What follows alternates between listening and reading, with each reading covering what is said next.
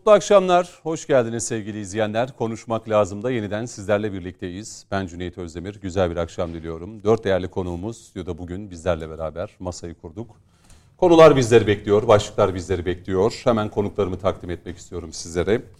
Ee, Demokrasi ve Birlik Derneği Başkanı, aynı zamanda Yeni Şafak Gazetesi yazarı Sayın Mehmet Metiner bizimle birlikte. Mehmet Bey hoş geldiniz. Hoş bulduk. Hayırlı olsun bu arada. İnşallah. Ee, geçen hafta derneği kurdunuz. İnşallah. Güzel Hayırlı bir olsun. Başlangıç yaptık. Rabbim utandırmasın. Peki. Hemen sağ tarafımda İstanbul Medipol Üniversitesi öğretim üyesi doçent doktor Abdurrahman Babacan bizimle birlikte. Abdurrahman hocam hoş geldiniz. Hoş bulduk. Sağ olun. Arada bir görüyoruz sizi masada. Eyvallah. Sağ olun. mevzular dış politika ağırlıklı olunca bugün de sizin e, değerlendirmeniz bizler için, izleyicilerimiz için önemli olacak. Bir kez daha hoş geldiniz diyorum. E, değerli izleyenler yine zaman zaman e, bu ekranlarla da ağırladığımız bir başka isim Saadet Partisi'nin dış ilişkilerden sorumlu genel başkan yardımcısı Sayın Mustafa Kaya bizlerle beraber. Mustafa Bey hoş geldiniz. Hoş bulduk. Teşekkür İyi ederim. misiniz? Teşekkür ederim. Siz? Çok sağ olun, çok teşekkür ediyorum. Ve e, her yere adeta yıldırım hızıyla ulaşan e, Coşkun Başbuğ, Estağfurullah. terör ve güvenlik uzmanı Coşkun Başbuğ bizimle birlikte ayağının tozuyla geldi. Hoş geldiniz Coşkun Hoş Bey. bulduk. Devlet ayak uydurmaya çalışıyoruz. Peki. Şimdi tabii e, şöyle kısaca hemen başlıklar. Bugün işte e, Rus Dışişleri Bakanı Lavrov'un Türkiye'yi ziyareti. Bu ziyarette e, gıda krizine yol açmaması adına bir koridorun açılması bekleniyor. Türkiye'nin öncülüğünde, Türkiye'nin merkez olabileceği. İki bakanın bir araya gelmesi ve yapılan açıklamaları Suriye'ye olası 5. harekatla alakalı iki tarafın hem Türkiye'nin hem Rusya'nın düşüncelerini öğrenmiş olduk. Bunu konuşacağız. Ee, tabii ki iç siyasete baktığımızda altılı masada bir adaylık yarışı iyiden iyiye kızışmış durumda. Ee, bunu da yine önümüzdeki dakikalarda değerlendireceğiz. Yine başlıklarımızın arasında dış politika ve Türkiye, Yunanistan, Türkiye-Amerikan ilişkileri de olacak değerli izleyenler. Bunu da belirtelim. Akşam saatlerinde e, biliyorsunuz Cumhurbaşkanı Erdoğan'ın e, bir basın toplantısı vardı. E, mevkidaşı Venezuela Devlet Başkanı Maduro e, Ankara'da külliyede kabul edildi. Görüşme sonrası açıklamalar vardı. Tabii özellikle Sayın Cumhurbaşkanı Erdoğan'ın e, komşumuz Yunanistan'da kurulan üslerle alakalı Sayın Cumhurbaşkanı Erdoğan 9 Amerikan üssünün kime karşı açtınız diye sorunca Rusya diyorlar. Kusura bakmasınlar bunu yemezler. Neyin ne olduğunu biz biliyoruz dedi Cumhurbaşkanı Erdoğan. Ee, yine bugünkü bu buluşmada e, iki ülke arasındaki ilişkiler e, hem ticari hem de farklı alanlarda daha da geliştirilecek. E, bunu da belirtelim. E, Maduro'nun e, özellikle Filistin meselesindeki takdire şayan duruşu bugün bir kez daha e, vücut buldu. E, Sayın Cumhurbaşkanı da kendisini bu konuda tebrik etti. Bu da önemliydi değerli izleyenler. Şimdi ben şu cümleden başlayacağım. E, biz taraflara soruyoruz Amerika'ya bu üsler kimin için kuruldu? Rusya diyorlar ama Sayın Cumhurbaşkanı bunu yemezler, e, kusura bakmasınlar cevabını verdi. Şimdi son dönemde zaten Türk-Yunanistan ilişkilerine baktığımızda Miçotakis'in pek çok yere giderken elinde bir harita var. Haritayla Almanya'ya gidiyor, Türkiye'yi şikayet ediyor. Amerika'ya gidiyor, hakeza böyle. Bir başka ülkede yine aynı. Yunan televizyonlarında sabah akşam e, gece gündüz demeden e, Türkiye e, anti propagandası yapılıyor. Türkiye şöyle yapacak, Türkiye şöyle güçlendi, işte bize saldıracaklar, adaları işgal edecekler. İnanılmaz şeyler Yunan medyasında söyleniyor. Hatta Yunan parlamentosunda Yunan vekiller bile bunları dile getiriyor. Erdoğan'ı durdurmamız gerekiyor diyor. Bunu hem Avrupa Birliği hem de Amerika'ya seslenerek Yunan parlamentosunda vekiller dile getiriyor. Buradan ilk sözü kime versem diye düşünüyorum. Ee, Abdurrahman hocam. Estağfurullah. öyle mi diyelim? Önce Öyle Abdurrahman yani. hocama verelim. Sonra Mustafa Bey'e vereyim. Ondan sonra Mehmet Betiner ve Coşkun Başbuğ'la devam edelim. Kusura bakmasınlar yemezler dedi. Evet. Bu üsler kimler için yapılıyor sorusuna Cumhurbaşkanı Erdoğan net cevap alamayınca bu açıklamayı yaptı. Buyurun hocam. Doğrusu Cüneyt Bey şöyle yani Biden'ın seçileceği seçim atmosferine biraz geri giderek e, meseleye bakarsak aslında bugünkü taşları Amerika Birleşik Devletleri'nin e, bölgesel e, denklemde yeniden bir oyun kuruculuğa soyulmasının altlarını alt metinlerini okuyabiliriz. Çünkü Joe Biden e, henüz e, başkanlık seçimleri sürecinde esasen buna ilişkin bir takım e, işaretler vermişti. Bölgede özelde kendisi açısından e, işte Akdeniz'i ve Ege'yi totalde ka- kastediyorum. Biraz da Kafkasya'yı kastediyorum. Yani Türkiye'nin doğrudan doğruya merkezinde bulunduğu coğrafyayı kastediyorum. Bu coğrafya ile alakalı Biden artık Amerika Birleşik Devletleri arasından yeni bir aktivizmin, yeni bir dış politika aktivizminin üretilmesi gerektiğine ilişkin ciddi sinyaller veriyordu. Hatta Amerika e, politika yapıcıları ve think tankler arasında e, çok ciddi bir tartışma konusu şuydu. Amerika e, yeniden o küresel tırnak içerisinde büyük hegemon güç mü olacak? Buraya yeniden o küresel liderliğe mi oynayacak? Henry Kissinger tarzında isimler buna ilişkin oldukça Trump dönemini de eleştiren bir tonda oldukça şahin e, bir çizgi izliyordu. Hatta daha e, şeyi Trump'ın e, doğrudan rakibi olan Hillary Clinton bizatihi oldukça şahin tonda hem Rusya'ya karşı hem Çin'e karşı hem de bölgesel Amerika Birleşik Devletleri'nin tek kutuplu bir dünyayı hegemonik istikrar konsepti altında sürdürmesi, zorlaması gerekliliğini ifade eden bir seçim kampanyası yürütmüştü Trump'a karşı. Dolayısıyla esasen bu beklenen bir şey. Yani bir yandan e, Amerika e, Yunanistan üzerinden e, Ege ve Doğu Akdeniz hattını e, takip etmek istiyor. Beraberinde bunu e, NATO ittifakı e, üzerinden gerçekleştireceğini Biden özellikle söylüyordu. Yani NATO ittifakına e, Türkiye'yi e, nerede konumlandıracakla e, konumlandıracağıyla alakalı da bir takım bizim açımızdan soru işaretleri vardı ki Biden buna ilişkinde işaretler vermişti. Özelde e, şöyle denebilir. NATO e, ABD açısından yeni dönemin şifrelerini e, bize Doğu Akdeniz ve Ege denkleminde veriyor. NATO'ya özel bir yatırım, yeniden organizasyon, üstelik Rusya-Ukrayna savaşı da doğrusunu isterseniz Biden'a bu fırsatı fazlasıyla verdi. Belki de Biden açısından kısa vadede çok da zor olabileceğini düşündüğü bir denklemi daha kolaylaştırdı Rusya-Ukrayna savaşı. Yani Almanya'nın, Fransa'nın, e, hatta yer yer İngiltere'nin NATO içerisindeki çatlak seslerini şöyle bir hatırladığımızda Rusya-Ukrayna savaşı ile birlikte bu çatlak seslerin tabiri caizse kesildiğini ve NATO'nun yeniden bir konsolidasyona girdiğini, oldukça da e, sıkı bir angajmana girdiğini gördük. Bu aslında e, Biden'ın e, temelde istediği bir şeydi. Bu yüzden de belki de savaşı e, özellikle körükledi, özellikle zorladı. Rusya'ya ilişkin e, özel bir stratejisi vardı ve bu strateji kendisi açısından kısa vadede sonuç vermiş gibi görünüyor. Zelenski ile alakalı durumda Ukrayna denklemi yani gelinen nokta ortada. Hı. Gelinen nokta e, aslında şöyle diyelim. Yani eğer Biden e, Ukrayna ile alakalı bir e, başka gerçekten e, Ukrayna'yı savunacak, Rusya karşısında Ukrayna'yı güçsüz kılmayı engelleyecek adımlar atmış olsaydı o da çok mümkündü. Savaştan önce hava savunma sistemlerini kurarak hava savunma ile alakalı gerekli tedbirleri alarak pekala Zelenski'yi ve Ukrayna'yı bu savaşın karşısında koruyabilirdi ama bunu seçmedi. Bunu tercih etmedi. Hı hı. Bu bu aslında şunu gösteriyordu. Biden bu, bu savaşı istiyordu. Biden bu savaşın e, kazananı olmak istiyordu. Belki de tek kazananı olmak hı. istiyordu. Çünkü şu an NATO e, kendi içerisinde konsolide olmuş gibi görünüyor. Fakat NATO ee, Almanya ve Fransa özellikle Rusya ile enerji angajmanı dolayısıyla bu işe ne kadar uzun vadeli e, evet diyecektir. Bunu ne kadar sürdürebilir kılacaklardır. Ee, var olan realiteler ve kendisi kendi çıkarları ortadayken Amerika'nın tırnak içerisinde e, peşinden e, vagonluk ne kadar yapabilecekler? Bu bu da ayrı bir soru işareti. Ama öyle görünüyor ki yani işin Ukrayna Karadeniz tarafı burada. Hı hı. Ege, tarafı. Ege ve Doğu Akdeniz tarafı da Yunanistan Geçen ve Güney Kıbrıs üzerinden kotarılmaya çalışılıyor. Ee, Amerika'nın Yunanistan'daki Zelenski'si de Mitsotakis evet, olacak. Evet, evet. Yani, yani onların o gizli daha... ajandasında e, kışkırtarak e, yani Yunanistan'la Türkiye'nin e, tıpkı Rusya-Ukrayna arasındaki gibi bir kapışmasını mı istiyor? Mitsotakis ve Yunanistan buna hevesli gibi gözüküyor şu anda baktığımızda. Hı hı hı. E, böyle bir durum var mı sizce? İç politik dengeleri de... Yani Sayın Cumhurbaşkanı açık açık söyledi bugün yani Rusya diyorlar ama biz neyin ne olduğunu biliyoruz ve görüyoruz. Ee, ben dış politik dengelerde doğrusu tam olarak böyle düşünüyorum. Yani Yunanistan'a ve Mitsotakis'e özellikle Ege Akdeniz denkleminde e, sürekli kılınabilecek bir gerilimi görev verilmiş. Geçtiğimiz Bu, günlerde Yunan vekilin e, Yunanistan parlamentosundaki konuşmasını izledim. Hatta Yeni Şafak'ta da Yeni Şafak.com'da da yayınlandı. Ya orada vekil şunu söylüyor. Diyor ki Amerika neyi bekliyor diyor. Türk uçakları diyor işte Dede Ağaç'a yakın uçuyor falan. Niye bu uçakları vurmuyorsunuz? Hı hı. İşte e, altı bili geçiyor, gemiler işte sondaj yapıyor. Yani bir, bir açıdan da Amerika'ya hani bu işi siz başlatın Siz gibi başlatın. bir değil mi? Amerika Amerika şöyle düşünün. Amerika özellikle Afganistan ve Irak'tan sonra yeni bir cephe açma konusunda stratejik bir aklı sahip. Yani ne yaptı?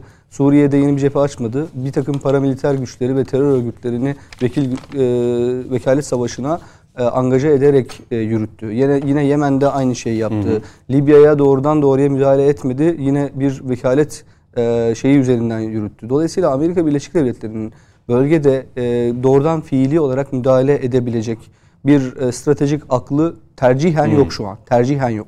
Bunu bunu görmek lazım. Burada ne yapıyor? Burada tam tıp, tıpkı Karadeniz'de yaptığı gibi yahut işte Suriye'de yaptığı gibi Libya'da yaptığı gibi bir başka denklemi Akdeniz ve Ege bağlamında Yunanistan üzerinden yapıyor. Orada da Esasen bir gerilim, orada çok bir net ateş. Ve, ve sürekli olarak çünkü şöyle düşünün yani Türkiye'nin sürekli e, hemen batı tarafında, kuzeybatı tarafında böylesi bir gerilimle oyalandığı e, bel- belki yani dozu düşük de olsa Türkiye açısından çünkü çok büyük bir tehdit değil ama tehdit e, do- ton, tonunun sürekli olarak ısı- e, sıcak tutulduğu bir denklem Türkiye'nin farklı yerlerdeki dış politika aktivizmini e, kendisi açısından ABD'nin politikası ve çıkarları açısından yavaşlatabilir gibi e, e, okuyor. Dolayısıyla burada bir defa ne olursa olsun ciddi bir yüksek bir gerilim, yüksek bir eskalasyon hatta bir çatışmaya dönmese bile en azından bu bile ABD açısından bir kazanım unsuru olarak duruyor. Beraberinde bir başka şey hatırlayalım Trump döneminde bu sahayı, bu alanı büyük oranda e, fiili tahkimatı kaybetmişti Amerika Birleşik Devletleri. Şimdi tekrar yeniden buraya oynuyor. Ve bunu buna ciddi bir yatırım da yapıyor. Yani önce biz bunu Güney Kıbrıs Rum yönetimi üzerinden görmüştük. Şimdi doğrudan doğruya bir adım ötesinde e, Yunanistan üzerinden görüyoruz. Yunanistan aynı zamanda bir NATO, NATO üyesi, aynı zamanda bir Avrupa Birliği üyesi o ülke olarak e, bölgesel denklemde bir şekilde hesaba katılabilecek bir ülke. Ha kendi ya Yunanistan açısından çok rasyonel mi? Yunanistan açısından inanılmaz irrasyonel bir durum yaşanıyor şu an. Ee, Yunanistan'ın e, politikası büsbütün kendisini güvenlik paradigması olarak tamamen Batı'ya ve NATO'ya endekslemiş, Amerika'ya endekslemiş durumda. Bu Yunanistan açısından sürdürülebilir bir şey değil. Kaldı ki Yunanistan'ın bütçesi, Yunanistan'ın e, mevcut iktisadi koşulları, Yunanistan'ın e, askeri durumu da e, Türkiye'ye ve bölgede böylesi bir tabiri caizse kafa tutma operasyonuna e, müsait değil. Ki Sayın Cumhurbaşkanı da bunu e, dile getirdi. Belki virgül koyacağım. Ya Yunanistan'ın şu an itibariyle rakam 400 milyar dolar Avrupa Birliği'ne borcu var Evet. dedi. İşte oradan buradan uçakları getiriyorlar. İşte bu silahlanma borçlanıyor. Yani Yunanistan'ın durumunun ne olacağını da aslında e, Cumhurbaşkanı Erdoğan da özetlemiş oldu. Şimdi Mustafa Bey size döneyim. Ya dış politikada cidden öyle bir merkezi noktadayız ki yani jeopolitik konumumuz e, pek çok şeyi e, beraberinde Türkiye'nin de omuzlarına yıkıyor. Ve ciddi bir süreçten yani e, geçiyoruz. Suriye'de, Irak'ta, Kafkaslar'da, Karadeniz'de, Ege'de, Akdeniz'de, Kuzey Afrika'da ve tüm bu bölgelerde de denklemin içerisinde hep Türkiye'nin olduğunu da görüyoruz. Askeri anlamda olsun, diplomasi anlamında olsun. Yunanistan'ın bu son ki Sayın Cumhurbaşkanı şeyi söyledi en son. Bugün de söyledi bunu. Ya dedi en son bir araya geldik çalışma yemeği şeklinde. Konuştuk. Bir daha hani üçüncü ülkeleri bir başkasını aramıza sokmadan bu meseleyi artık kendi aramızda halledelim diyor. Birkaç hafta sonra gitti Amerika'da kongrede alkışlandı. işte Türkiye'yi şikayet etti vesaire.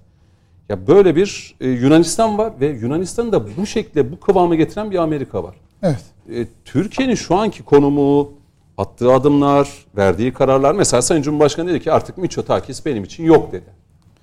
Böyle mi olmalıydı yoksa nasıl olmalıydı? Şimdi e, Cüneyt Bey şöyle yani Amerika'nın özellikle 2004 tarihinden sonra aldığı bazı kararlara dikkat ettiğinizde 2004'te hocam biraz önce söyledi Karadeniz'de aldığı iki önemli aslında bir önemli karar var. Romanya ve Bulgaristan'ın NATO üyesi yapılması.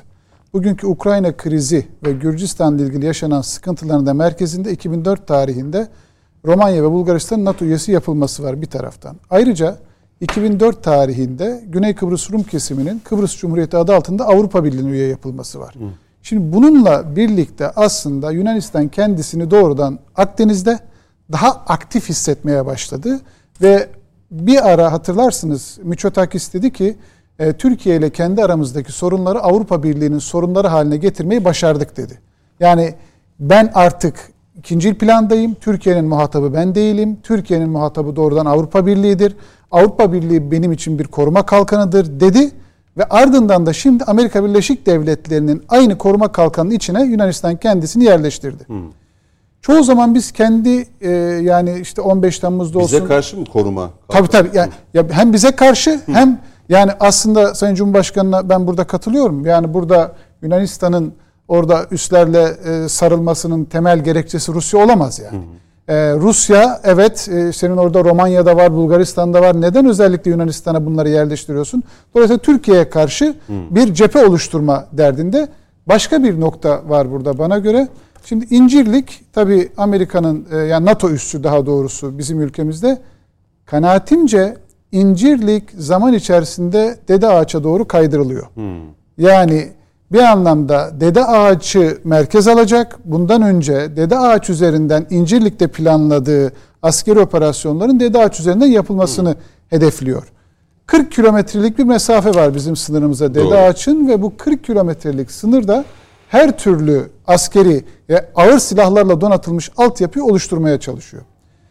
Bu e, köşe yazarları tarafından da dile getirildi. Hatta Miçotakis'in e, Amerikan Kongresi'nde yaptığı konuşma 37 kez alkışlanmış.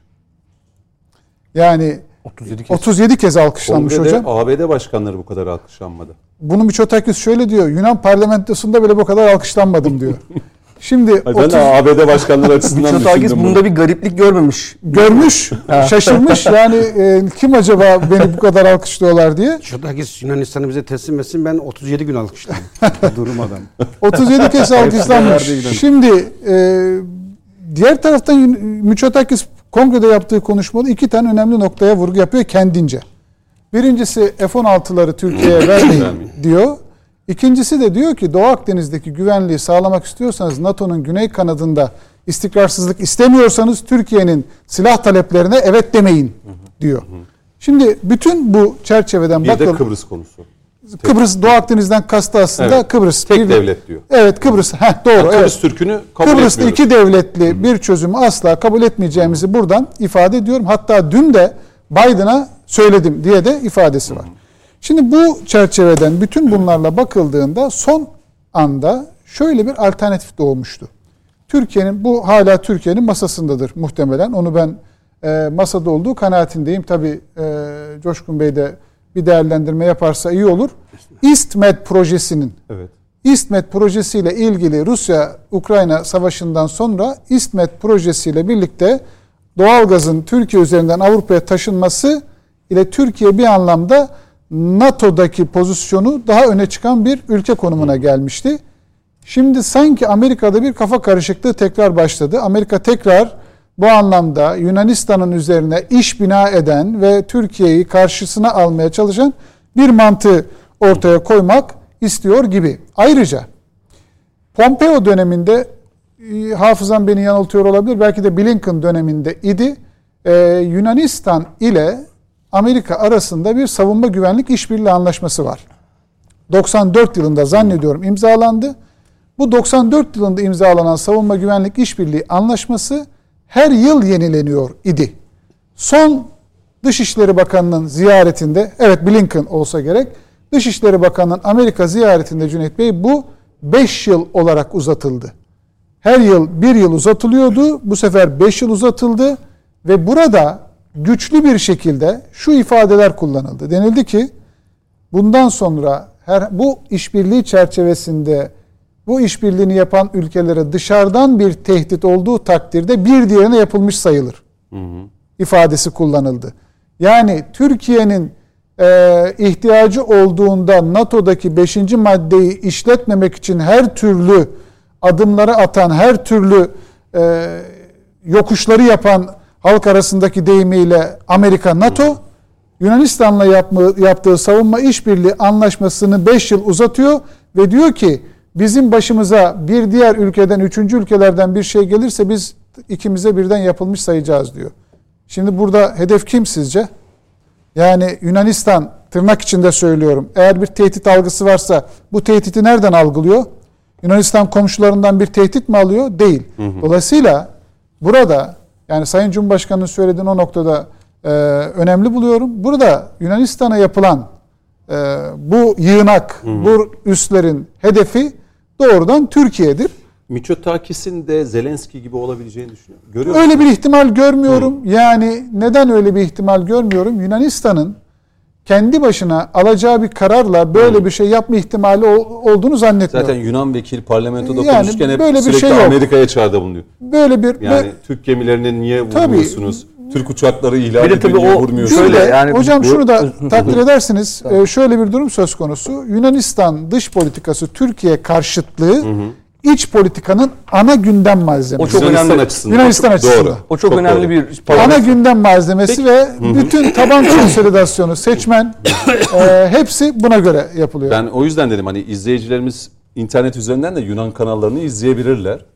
Yani hani Yunanca bilmesek de aslında o tartışma programlarında sürekli Erdogan, Erdogan, Erdogan, Erdogan diye sabah, akşam, gece gündüz Erdogan, Erdogan diye Evet.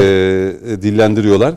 Şimdi Uykuda ben da sayıklıyorlar, Tabii. Şimdi notlarımda baktım. AK Parti döneminde Sayın Cumhurbaşkanı başbakan olduğu dönem ve Cumhurbaşkanı olduğu dönem Papandreou vardı, Ka- Karamanis vardı, e, Çipras vardı, Mitsotakis vardı hani Yunanistan'da.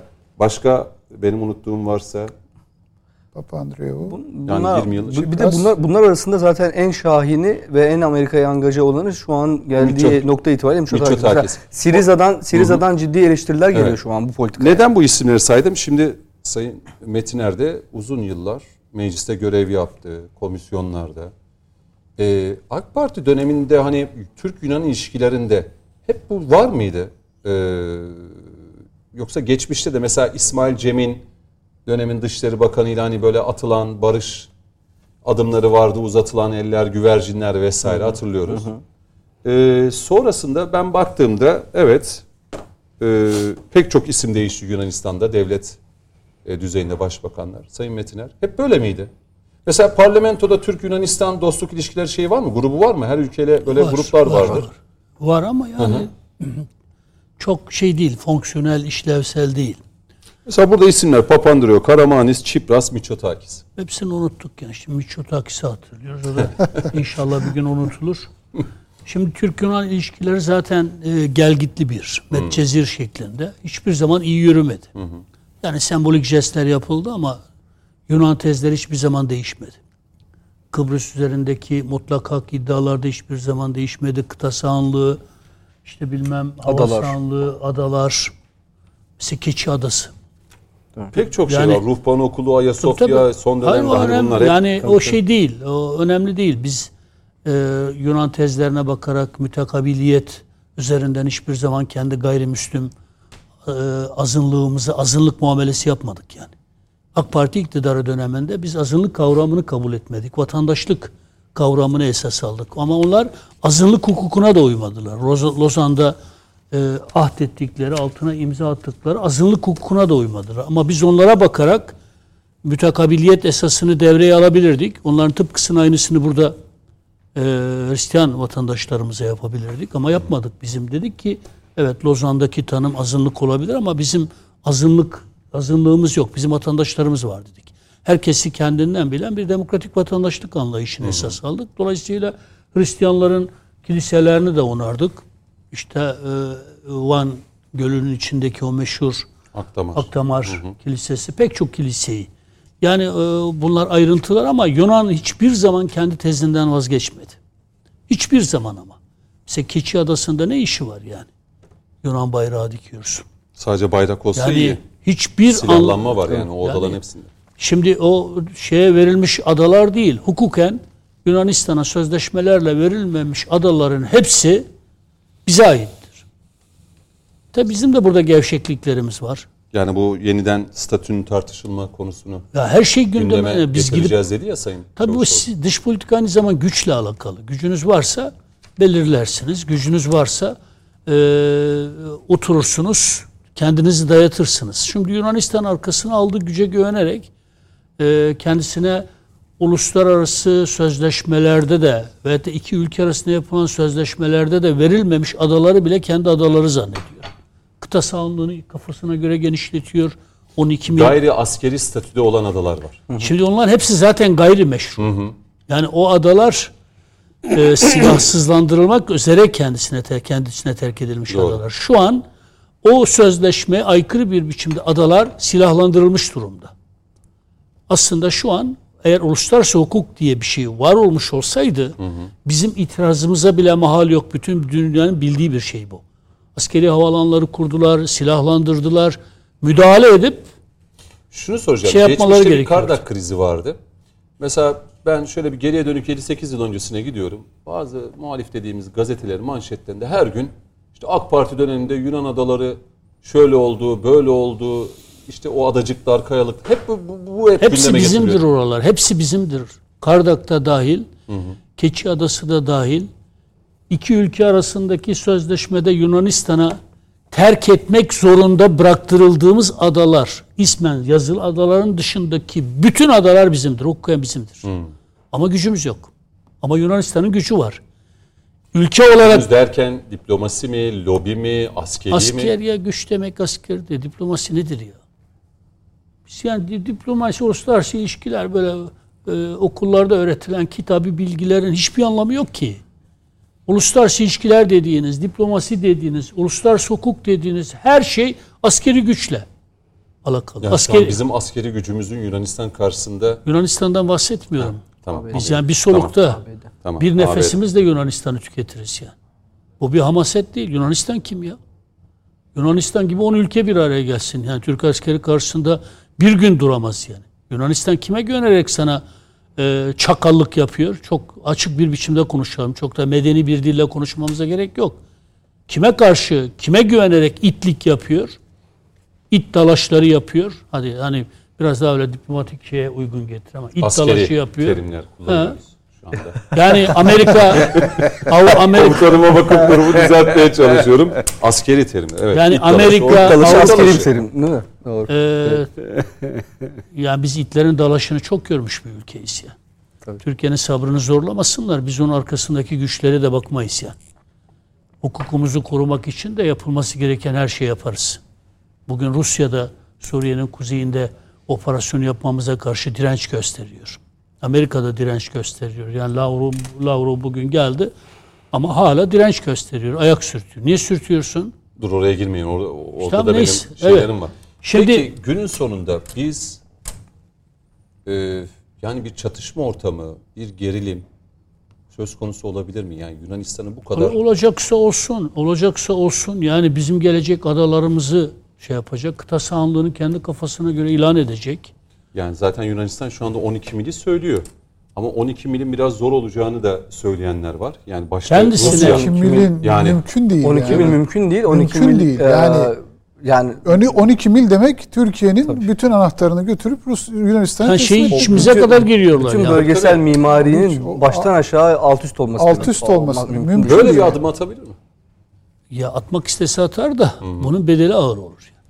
Türkiye arkasındaki güce e, bakarak e, şey yapma sessiz Yani kalmaz. savaş sebebi deyip de böyle bir adımdan sonra Türkiye'nin hiçbir şey yapmaması gibi bir durum söz konusu olamaz. asla Es- asla. yani böyle bir- Amerika Birleşik? Devletleri o, o, o hamleyi yapmaz. Öyle, ABD öyle, öyle bir ABD risk üstlenmez yapmaz. yani. O, o Türkiye için artık çizginin Şimdi Amerika Birleşik Devletleri'nin Türkiye çektiği ayar şu. Yunanistan üzerinden sıkıştırmak. Doğu Akdeniz'de Kıbrıs üzerinden sıkıştırmak. Buna Avrupa Birliği de dahil. Abdurrahman Hocam değindi. Türkiye'yi oyalamak. Hava altından sopa göstermek. Sen dört bir tarafından çevriliyor. Gerekirse Avrupa Birliği üzerinden yaparım bunu. Gerekirse e, NATO üzerinden yaparım bunu. Hatta gerekirse NATO'dan çıkartırım kendine mecbur ve mahkum etmeye çalışıyor. Yunan'ın it dalaşının sebebi bu. Siyasi it dalaşının da sebebi bu. Yani e, askeri it dalaşının dışında bir de şu an siyasi it dalaşına giriştiler. Sebebi bu. Ama bizim Amerika- kendi başımıza herhalde bir NATO'dan çıkmak gibi bir şey Mehmet Metiner. Vallahi cümlelerimi tamamlayamam. Yok yok yok lütfen et. devam edin. Ben, Ben, ara ara, tam ara bir ara- sistematik kuruyorum. Yok, bir giriyorsun hayır. şey dağılıyor. Bu NATO'dan gerekirse NATO'dan da çıkarız dedi. Amerika bizi NATO'dan çıkar dediniz ya. Bir, ya Amerika'nın dediği şu. Ayağını denk al. Gerekirse NATO'dan çıkartırım diyor. Bunu açık bir dille söylemiyor. Ama bütün yapıp ettiklerinin sonucunda demeye çalıştığı şey bu. Bunu bilmek için e, diplomasi tarihi bilmek, Uluslararası ilişkiler tarihi bilmeye gerek yok. Abdurrahman hocam burada. Amerika'nın bütün bu yapıp etmelerinin e, den çıkan sonuç bu değilse hocalarımız burada söylesinler. Çok fazla boynunu çıkarmaya başladın, dilini uzatmaya başladın, boyun da eğmiyorsun. Seni gerekirse NATO'dan da çıkartırız. Bir ilave yapayım mı? Evet. Aslında zaten şöyle. Biden ilk göreve geldikten sonra bu NATO'yu tekrar toparlama, yeniden takip etme misyonunu özel edindikten sonraki ilk NATO zirvesinde, Brüksel'deki NATO zirvesinde NATO'nun iç mevzuatına ilişkin çok ciddi tartışıldı. Türkiye'nin buradaki dominant rolü nasıl elimine edilebilir, bypass edilebilir? Ve son dönemlerdeki bu İsveç-Finlandiya bağlamı il- ile alakalı da Amerikan think tanklerinde Türkiye'nin mevcut durumuyla alakalı e, Fin- İsveç-Finlandiya Finlandiya'ya veto etmesi e, acaba nasıl bypass edilebilir? İndirekt bir dolaylı, dolaylı bir mekanizma nasıl oluşturulabilir? Ve burada ve burada Türkiye devre dışı nasıl bırak- bırakılabilir konuşuyorlar. Hatta yepyeni bir NATO anayasası Aynen, tartışılıyor. aynen. Ya Dolayısıyla bütün böyle bir bunların, risk de yok değil yani. Onu- bütün onu şey bunların lazım. tartışılıyor olması bile Amerikan derin aklının bir ürünüdür. O tartıştırıyor. Bunun altlığını oluşturmaya çalışıyor. Yani birileri think tankler kendileri bir araya gelip ya yeni NATO'yu nasıl oluştururuz? Yeni BM'yi konuşsunlar. BM hangi derde devadır? Niye yeni bir BM'yi, yeni bir BM yapılanmasını, Birleşmiş Milletler yapılanmasını konuşmuyorlar da NATO yapılanmasını konuşuyorlar? Çünkü Türkiye orada domine ediyor. Tıpkı Amerika gibi Türkiye'de eşit güç olarak. Onun da NATO veto hakkı var. Veto hakkı çok önemli bir karttır. Peki biz NATO'dan çıkmalı mıyız? Asla. Ama biz NATO'cu NATO'cu kafa ayrıdır. NATO üyeliği ayrıdır. Çok özür diliyorum. Diğer ülkeler bir araya gelip böyle bir hani bir ülkeyi NATO'nun dışına çıkartmak için Me- mevcut mevcut şeyde yapamazlar. Ama ama ama buna ilişkin yepyeni yeni bir e, anayasal Ha, bir mevzuat, bir e, şey. anayasal çalışma konuşulmaya NATO kendi kitapçığını değiştirmeye de konuşul- çalışıyor. konuşuluyor. Hı, peki. Washington DC'de epeydir bu, buna dair bazı toplantılar yapılıyor. Bu büyük güçler her şey yaparlar. Her şeyi yaparlar. Türkiye söz konusu olduğunda her şey yaparlar. Yani Biden ben Erdoğan'a alaşağı ederim derken ne yapmaya çalışıyorsa NATO üzerinden de aynı şey yapar. Şu anki mevcut anayasasına göre yapamaz ama gerekirse hepsini lağvederler. Bütün büyük güçler bir araya gelip yeni bir anayasa, yeni bir çerçeve oluşturur. Veyahut da yapmazlar. Ama bütün bunları konuşuyor olmak bile Türkiye için bir tehdit. Diyor ki bak yani ben seni çevreliyorum. Cumhurbaşkanımızın dediği gibi. Yunanistan üzerinden çevriliyorum. İstediğim zaman da siyasi iddialaşı da, askeri iddialaşı da yaptırırım. Yunanistan'ı ben. Arkasından ben varım. Zelenski'nin arkasında nasıl varsam onun arkasında da ben varım. Avrupa Birliği de ben varım diyor. Mesela Kıbrıs'ın hala tapusu bizdedir ama İngiltere'nin işgalinden sonra başka ülkelere peşkeş çekilmiş bir Kıbrıs. Ne diyor? Tek devlet diyor. Kıbrıs Cumhuriyeti. 1959'da Zürih Londra Antlaşması'yla kabul edilen, 60'da da resmen ilan edilen Kıbrıs Cumhuriyeti istiyor. Niye orada Türklerin varlığını kabul etmiyor? Şimdi burada buradaki denklem şu. Buradaki denklem çok açık bir biçimde Türkiye'nin tehdit edilmesidir. Önce kuşatılması Doğu Akdeniz'de, Kıbrıs'ta, işte Yunanistan üzerinden Dede Ağaç'taki askeri üslerle e, Suriye'nin kuzeyinde başka türlü e, kuşatılarak Terör unsurları. eğer sen İsveç, Finlandiya konusunda da e, dediğimiz çizgiye gelmezsen gerekirse NATO'dan seni çıkartırız. Bunu tabii Türkiye bu şekilde demiyorlar ama bunu tartıştırarak, think tanklerde tartıştırarak Türkiye için bir e, tehdit unsuru e, oluşturuyorlar. Sen Cumhurbaşkanımız zaten bunu görüyor o yüzden yemezler diyor. E, ama bu politika Türkiye için çok ciddi bir tehdittir. Yani ben Biden projesinin Erdoğan'ı devirme projesinin bütün bu olup bitenlerden bağımsız olduğu kanaatinde değilim. Ekonomimize tekrar saldıracaklar. Dolar kurları üzerinden tekrar ne zaman kendimizi toparlamaya başlak başlarsak tekrar gene e, bir takım çelmelemeler olacak. O yüzden Yunanistan kendi başına asla hareket etmiyor. Zelenski nasıl kendi başına hareket etmediyse, Mitsotakis de etmiyorsa aynısı. Mitsotakis Peki. de aynı siyasetin bir başka parçasını oluşturuyor. Ee, komutanım şimdi size döneceğim. Siz mi Miço demiştiniz? Şöyle Daha önce. Hatta bir konumuz nereye bağlayacak diye. Gürkan Acır buradaydı nereye bağlayacak diye. Kulakları Ben çınlasın. bu hafta içi e, gündüz yayınında bu meseleyi konuştuğumuzda bir komutanımız, paşamız şunu söyledi. Amerika dedi öyle silahlar, öyle işte füzeler, işte uçaklar, F-16'ların modernizasyonu. Türkiye diyor savunma sanayinde öyle bir hamleler yaptı ki diyor. Amerika bunun farkında. İşte Sayın Metre'nin de dediği tüm bu şeyler üzerinden Türkiye'nin eee, daha fazla, daha fazla, daha fazla güçlenmesini elbette istemiyor. Hem askeri anlamda hem de diğer alanlarda. Paşamın şunu söyledi. Dedi ki direkt dedi yapacakları şöyle bir şey olabilir dedi. Hani böyle bir çatışma ortamı. İşte dedi Türkiye'nin dedi şu anda en değerli dedi yerleri dedi savunma sanayi şirketlerimizin bulunduğu alanlar. Karakuş. Paşam dedi. Aynen. Bunları söyledi. Ne Bir başka pardon? paşamız da çok onun gibi düşünmedi. Ben de size buradan o pası atayım. Yani e, Amerika Yunanistan vereceği cesaretle böyle bir şeye kalkışabilir mi? Şimdi o Karakuş Paşam'ın tezi e, daha önce bir programda gene birlikteydik. Hı hı. E, Öyle bir e, savı var. Olur mu? Olabilir. E, Olma ihtimali var mı? Ha, düşük de olsa onu riskler bölümünde bir madde olarak yazmakta Yani, fayda var. yani özür dilerim savunma sanayi şirketlerine doğrudan hedef Saldırı almak. mı? O Nedir? anlamda Tabii, mı? tabii. Şöyle diyor Karakuş Paşam. e, Türkiye'nin stratejik sadece tesis değil yerleri var. Boğaz köprüleri stratejik. İşte olası bir gerilim ve çatışma anında hani Yunanistan'ın Türkiye'yi işgali veya yenmesi mümkün olmasa da ilk anda yapacağı Belini bir bükmek, şok saldırıyla belini bükmek. işte. Boğaz köprülerini yerle bir edebilir. Stratejik Askeri, Yeni yapılan askeri projeler, harekat işte planı anlamında Yeni yapılan Vurur. havalimanı, işte köprüler, o kritik. geçer. O da ciddi bir hasar verir bize diyor. Ee, ihtimal var mı? Var. Ee, öyle bir durumda Allah korusun. Ee, ciddi bir yara alır mıyız? Alırız. E peki bu devlet hiç savunma tedbiri uygulamıyor mu? Veya devletin e, o kara defterinde bunlara yönelik bir saldırıda ne yapılacağına yönelik bir savunma planı yok mu? Elbette var. Yani o kadar ucuz olmasa da e, devlet kumar oynayamayacağı için bunları olduğu an ne yapmak gerekire yönelik bir takım planların olması lazım. Ben olduğu kanaatindeyim devletimizin. Ee, ama tabii e, girdiğimiz konuda e, gerçekten Türkiye'nin e, istikbali, geleceği diyeceğimiz bir konu. Yani Yunanistan üzerinden meseleyi okumak bana göre eksik. Küresel güç ne düşünüyor? Amerika ne yapmaya çalışıyor? Olaylara bu gözle bakmak lazım. Hatta Yunanistan'la e, Suriye'nin kuzeyini de birlikte örtüştürmek lazım. Şimdi örtüştürelim. De reklama ne kadar var? Gene Yok devam edin, yok devam edin. Öyle mi? Tabii tabii. Arada kalmayalım Yok. gene. Hep son tur arada bölünüyor reklam. Şu an o var. 25-26 dakika var. Şimdi Gürkan Yeter mi 25 dakika? var yeter. Yeter.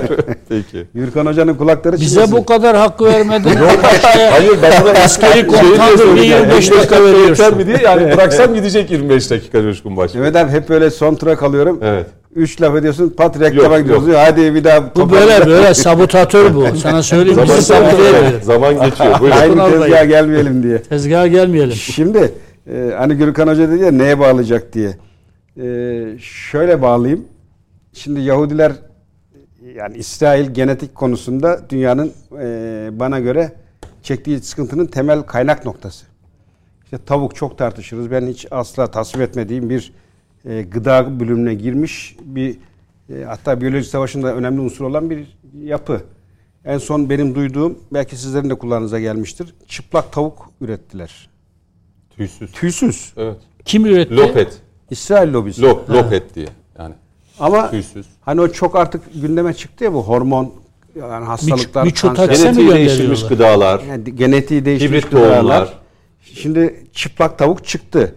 Ee, Gürkan Hoca olsa herhalde sorardı nereye bağlayacak diye. Şuraya bağlayacağım. Miço'ya. Şimdi Miço'ya bağlamayacağım. NATO'yu NATO'yu yok edin, lav edin. Amerika çıplak tavuğa döner. Güzel. Elindeki bütün güç, o yayılmacı politika hepsi iflas eder. Çünkü Amerika Bunu yazalım. NATO NATO'yu lağvedin, Amerika çıplak tavuğa Aynen hiç şey yok. Bunun tartışacak tarafı yok. E, çünkü NATO Amerika'nın emperyal yapısında ta 50'lerden beri kullandığı hatta ilk CIA kuruldu arkadan NATO'yu kurdular. Bunlar tesadüf değil. Bir plan, bir e, safa doğrultusunda bu noktalara biz geldik. Ve Amerika e, değerli hocalarım çok e, önemli yerlere temas ettiler. Tekrara girmeden üstüne ekleyerek gideyim. Amerika geçtiğimiz günlerde o Biden-Trump sürecinde kendi içine şunu tartıştı. NATO'ya dağılıyor dediler. Bu NATO ne olacak? Ve e, NATO'ya hani her 10 yılda bir konsept falan e, yayınlar NATO. NDC diye bir şeyi var. E, koleji İtalya'da. NATO Savunma Koleji derler. Ona bir rapor hazırlattırdılar. Dediler ki NATO'nun şu anki durumu ve NATO daha iyi nasıl e, bir motivasyona gitmeli. Bununla ilgili bir rapor hazırla. Şu anki Stoltenberg e, gene başkanı heyet kuruldu.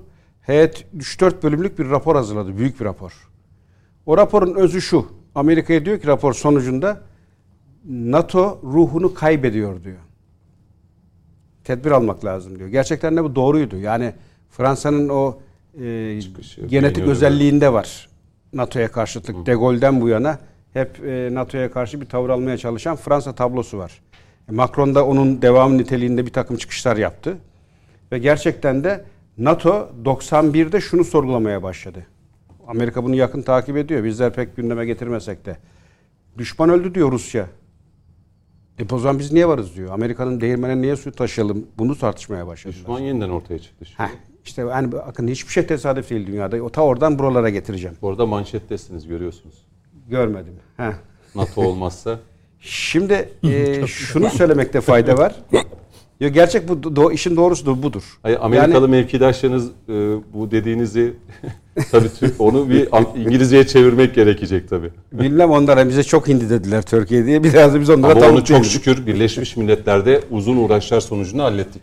Artık Türkiye. Evet. Şimdi NATO, Ona- NATO'da da aynı Tabii NATO'da da tesirlenecek. Türkiye falan yok. Şimdi, Türkiye. şimdi onlar tavuğu Tabii. tercüme etsinler. Miço bunu, Miço bunu atlamadı. Çıplak tavuğu. Miço bunu atlamadı. Türkiye diyor adını değil e, mantığını değiştirsin diyor. Birleşmiş Milletler'e Türkiye yazacak ya artık.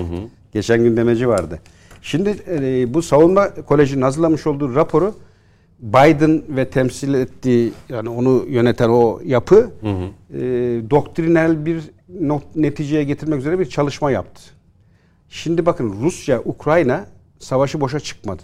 Şimdi düşman öldü doğru. NATO'nun da varlığını devam ettirmesi için bir düşman gerek. Yeşil tehlike tutmadı. Hatırlarsanız NATO'da denendi bu. Kızıl tehlike bitti, yeşil tehlike 90, dendi. 90'lı yıllar. Teçhir. tutmadı. O zaman ne yapmak lazım? Rusya'yı tekrar hortlatmak lazım. E bunun için en aktör kullanışlı yapı ne? Ukrayna. Zelenski. Aslan Yahudi kökenli olan ve kullanmaya da çok müsait olan tiyatro altyapısı var. Her türlü şovu rahatlıkla yaptırırsınız. Zelenski'yi kullanıp Rusya tehdidini tekrar hortlattı ve bana göre Amerika şu an için başardı. Bir anda Zelenski'nin ilk zamandaki o şeyi de kalmadı artık değil mi Coşkun Başkan? giderek yıpranıyor. Değil mi? yani şimdi e, bu tür Yani süreçlerde biraz destek Ha. vardı çıkışlar vesaire ama şu Bir an, oldu bittiyle işi Ya bana da sorsanız bir oldu, Zelenski şu an bir oldu bittiyle işi bitirirsiniz bitirdiniz. Yoksa uzun vadede hep yıpranırsınız ki o süreci peki yaşıyor. Mitsotakis? Şimdi e, o zaman sonunda söyleyeceğim başta söyleyeyim. Heh, şimdi Mitsotakis ilk gün daha söylediğim bir laf vardır. Mitsotakis yeni Zelenski Yunanistan'da yeni PKK dedim ben. Ne zaman? Suriye'deki harekat gündeme geldiği gün. Yunanistan yeni PKK. Heh. Şimdi manşetlik cümleler atıyor Coşkun estağfurullah Yo, daha önce de, de evet, söyledim. Yani niye söyledim bunu? Mitsotakis, yeni Siz Zelenski. Suriye'nin kuzeyine bakın Suriye'nin kuzeyine kalıcı bir harekatı başlatın. Harekatın tam göbeğinde Yunanistan Karasular'ın 12 bine çıkardım diyecektir. Hiç şüpheniz olmaz. Biz bu 5. harekatı başlattığımızda Başlattığımız böyle bir an şey Amerika sıkıştığı an hani o Büyük İsrail, Büyük Ortadoğu projesi çökmeye başladığı an Rusya düzeltiyorum Yunanistan 12 bine çıkardık kararını kesinlikle verecektir Amerika'nın kışkırtmasıyla. Şimdi Amerika burada e, bütün konuklarımızın mutabık olduğu konu. Yunanistan'ı şu an Suriye konusunda dengelemek için bilerek provoke ediyor.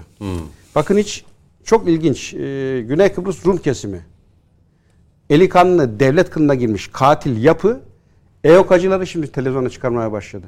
Tabii. Eski o Türkleri katledenleri çıkarıp anlattırıyor anılarını. Nasıl yaptınız diyor. Ballandıra ballandıra anlatıyorlar. İşte doldurduk, yaptık. tekrar o şeyi hortlatmak için.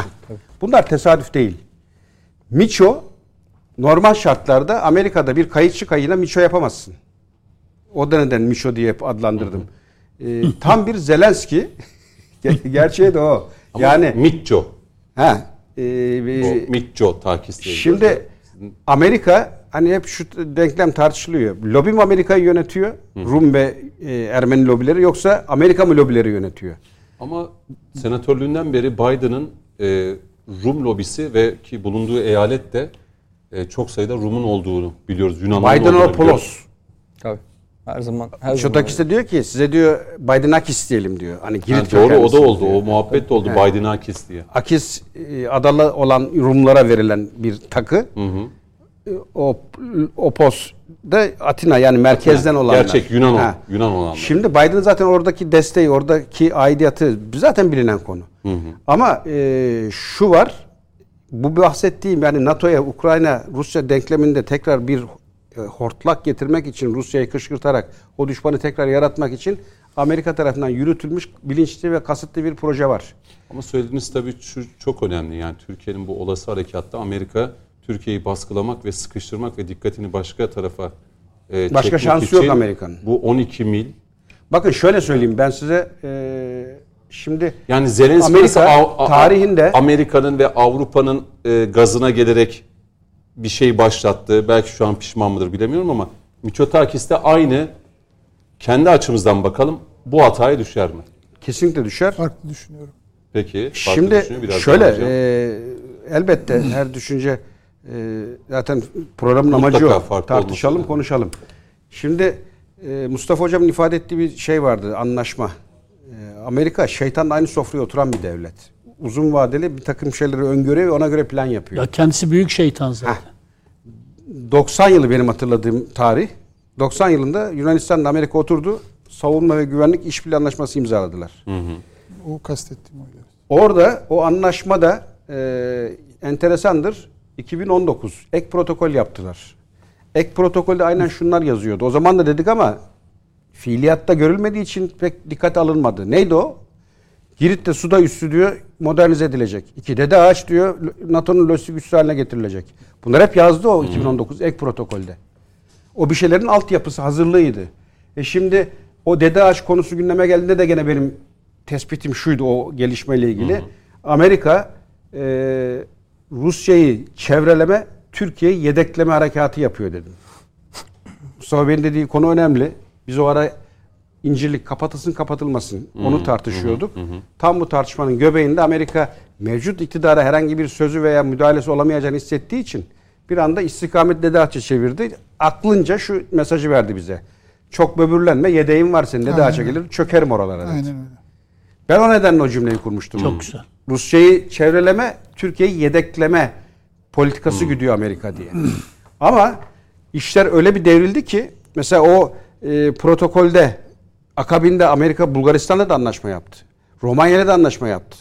Romanya'ya e, 76'ya yakın F-16 sözü verdi. Bulgaristan'a 5000 asker çıkaracağım buraya dedi ve seni takviye O edeceğim. yığınağı modernize yapmadı edeceğim. oralara.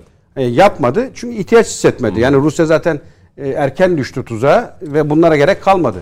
Ama Yunanistan üzerinden bizim de bu gelişmelere bakarak giderek o yapılanmayı büyüttü. Kim? Biden. Bakın e, devletler arası ben o konuşmalarda hiçbir sözü atlamam. Hamaset değildir onlar. Arka planda bir ekip çalışır. Önüne metni koyarlar. Herkes onu okur. O nedenle böyle tek tek o cümlelerin, kelimelerin üzerine durmak gerekir. Biden koltuğa oturmadı ya. Rusya düşmanımız, Çin rakibimiz dedi. Bir de gizli özne var orada Türkiye. Yani o an hala zorladığı için işte müttefikiz, NATO elemanıyız vesaire gibi söylemlerle. E, dolayısıyla biz her ne kadar dillendirmese de zaten süreci çizdi. O Rusya düşmanımızdır lafından sonra biz Ukrayna'yı yaşadık. Ve şu an Amerika NATO'yu gene belli kısmına toplamış durumda. Bakın Finlandiya, İsveç boşuna değil. Hatta Amerika hani Rusya'yı çevreleme dedik ya Çin'i de işine katarak Asya Pasifik hattına işi kaydırdı. Japonya Dışişleri Bakanı, Güney Kore Dışişleri Bakanı NATO toplantısına gözlemci çağrıldı. Şimdi düşünebiliyor musun? O da oldu mu tam. Eyvah. Oraya doğru gidiyor iş zaten. AUKUS anlaşması, Avustralya, İngiltere, Amerika bunlar Peki boşuna bir değil. virgül koysam Mustafa Bey katılmıyorum dediniz de Coşkun Bey. Şimdi şöyle, e, ben e, Amerika'nın yani e, Yunanistan'ı bir anlamda gaza getirerek 12 mile çıkarttıktan sonra bir e, Türkiye'ye karşı bir operasyonu yönlendireceğine çok iddialı buluyorum. Neden?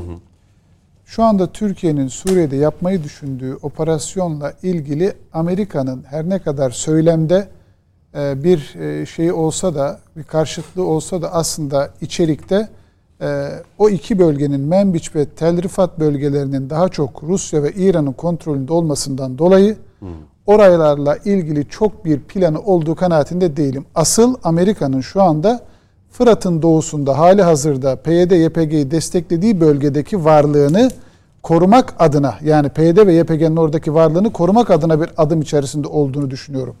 Menbiç ve Tel Rifat zaten Amerika'nın kendi kontrolünde değil. Oralar hem hava sahası açısından hem alan hakimiyeti açısından Rusya ve İran'ın kontrolünde. Orada şu anda doğal olarak yani PYD ve YPG ile olan işbirliğinden dolayı Amerika diyor ki buraya operasyon yapmayın biz bunun karşısındayız diyor.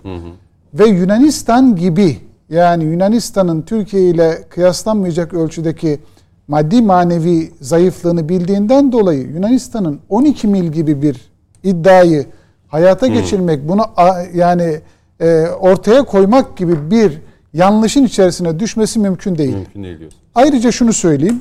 Ee, 1982 BM Deniz Hukuku Sözleşmesi'ne Türkiye taraf değil.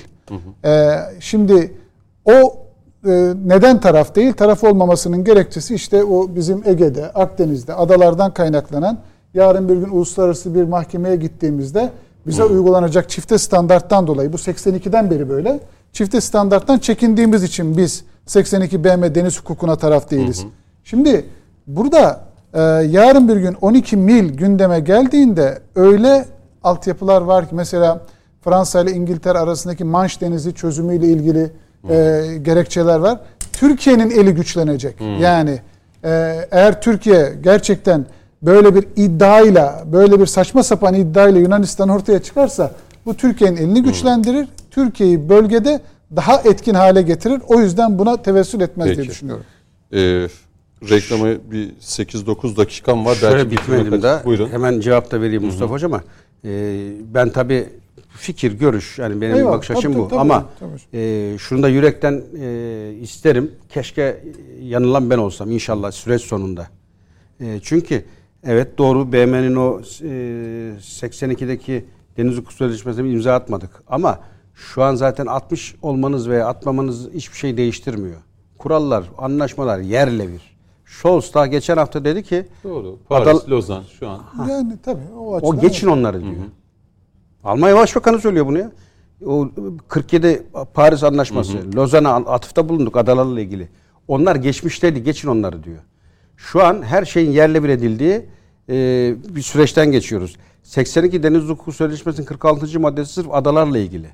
Ve adalar devleti orada tanımlanmış. Diyor ki bir e, ülkenin toprak parçalarının tamamı ya da büyük bir kısmı adalardan oluşuyorsa adaların diyor kıta sahanlığı uygulanır. Bunun haricinde diyor e, böyle bir şey yani adalara kıta sahanlığı uygulanmaz diyor. Örneği var dediğiniz gibi 77 yılıydı İngiltere, Fransa. Keza Manş Denizi, evet. e, Libya, e, Tunus arasında da çok Malta, İtalya. Ha Malta, İtalya hep bunlar e, Lahey Adalet Divanı'na gitti ve hep bizim dediğimiz yönde kararlar çıktı. Yani adalar değil kıta e, kuralları geçerlidir dediler. Komutanım birazdan araya gittiğimde sizi yoracağım. Sizle başlayacağız ayakta bir o sahada ne gördünüz ne bittiniz haritamız da orada Ben de hazır. bir- bir Tabii cümle- bir 5 dakika size bir 5 şimdi- dakika ilk reklama gideceğim. Ama Buyurun. ha, neyse o zaman reklamdan sonra Tabii tabii onda tabii. bunu harmanlayın. Tamam. Madem aynen. öyle. Orada yoracağım ben sizi merak etmeyin. O bağlantıyı kurmak lazım. tabii. Tam da bu süreçte Türkiye'nin algısına yönelik çok ciddi bir saldırı var. Ee, umarım hükümetimiz bunu görür. Nedir o? Türkiye bir Kıbrıs'ta işgalci, iki Suriye'de işgalci, başkasının toprağında gözü olan o neo Osmanlıcı hegemonik emperyalist ülke algısını oluşturmaya dönük. Hatta yetmedi. İçimizden bazı gafiller ve da kurt kılığına bürünmüş bazı zevat Kerkük üzerinden de bir tartışma başlatmak istediler. Yani Kerkük'te Türktür, Türklerin yurdudur. Tamam mı? Yani başkalarının topraklarında gözü olan ve fırsat bulduğunda da orayı işgal edebilecek bir Türkiye algısı. Bakın bu çok tehlikeli bir şey. Bu çok e, Türkiye'nin Türkiye'ye AK Parti hükümetine yöneltilmiş bir siyasi operasyon. Ve bizden sureten bizden görünenlerin yaptığı bir şey bu. Şimdi Kerkük Türktür değildir. O tartışma ayrı bir şey. Kıbrıs'ta Türktür. İşte işgal altında. Tapusu hala bizde. Kerkük'te tarihte Türk olabilir ama şu an Irak toprağı. Halep'te geçmişte Türk toprağıydı. İşte Menbiç ağırlıklı olarak Türkmenlerin yaşadığı bir yer. Gidip işgal mi ediyoruz? Ne yapıyoruz yani? Dolayısıyla yani sen şimdi Irak'taki hükümeti gayrimeşru ilan edebilir misin mesela? Ben 100 sene önce seni yönetiyordum. Sen kimsin? Uydu devlet. İngilizler sana böyle bir devlet kurdurttu. Oranın sahibi benim, hakimi benim, seni gayrimeşru ilan ediyorum. Gerektiğinde de senden hesap sorarım gibi bir repliğe dayanarak sen Türkiye'nin algısını bozabilir misin? Burada Türkiye çok yönlü bir operasyon çekiliyor. Ben Coşkun e, komutanıma katılıyorum. Yunanistan Türkiye'nin üzerine saldırtılıyor. Hı hı. Bir yanda da PKK yani tam Suriye'nin kuzeyine yönelik bir askeri operasyon. Çok haklı yerinde bir askeri operasyon düşündüğümüz bir dönemde birdenbire yanımızda olan, yanımızda duran, PKK ile mücadelemizde de sürekli yanımızda duran Irak Kürtlerini düşmanlaştıran bir dil. Kerkük üzerinden Türkiye'nin emperyalist emeller taşıdığını şey yapan bir dil devreye sokuluyor. Ve bu sureten bizden gibi görünen e, bir takım insanlar üzerinden yapılıyor. Bir takım diziler üzerinden yapılıyor. Yani ben şahsen bu süreçte Türkiye yöneten aklın özellikle AK Parti hükümetinin kendi içimizden bu tür bizi sabote etmeye dönük ayak oyunlarına daha fazla dikkat etmesi gerektiğini düşünüyorum. Çünkü ben söylediğimde hmm. bu şey anlaşılır. Ama bir başka söyledi. Ha Mehmet Metiner bunu söylüyorsa AK Parti'ye yakın biridir. İşte Tayyip Erdoğan'a yakın biridir. Ha demek ki bunların böyle gizli niyeti var. Dolayısıyla sureten bizden gibi görünen insanların bu tür böyle Türkiye'nin algısını bozacak. Hmm. AK Parti hükümetinin siyasi amaçlarını, çok başarılı dış politikasını sabote edecek söz ve davranışlardan kaçınması gerekiyor. Ben ben çok rahatsızım bazı şeylerden. Şey diyorum yani bu terörle mücadelede PKK ile mücadele E, tüm hızıyla başarılı bir şekilde devam ederken bölgede yaşayan hem Suriye'de hem de Irak'ta yaşayan Kürtlerin olduğu yani bölgeler üstü örtülü bir şey Onlarla söylüyorum. Türkiye'nin sanki orada Bakınız, gözü olacak. Tabii üstü örtülü bir şey söylüyorum. Ee, e, Yeni Şafak'ta köşe yazımda da dün Hı. yazdım. Dikkat çektim. Bakınız Iraklı Kürtleri bize düşmanlaştırdınız. Ne kazanacaksınız? Gayrimeşru ilan ettiniz. Uydu devlet ilan ettiniz. Hı hı. Sabah akşam küfrettiniz. Ne kazanacaksınız? İki, yapılmak operasyonu size söyleyeyim. 2023'te seçime gireceğiz. Hı hı.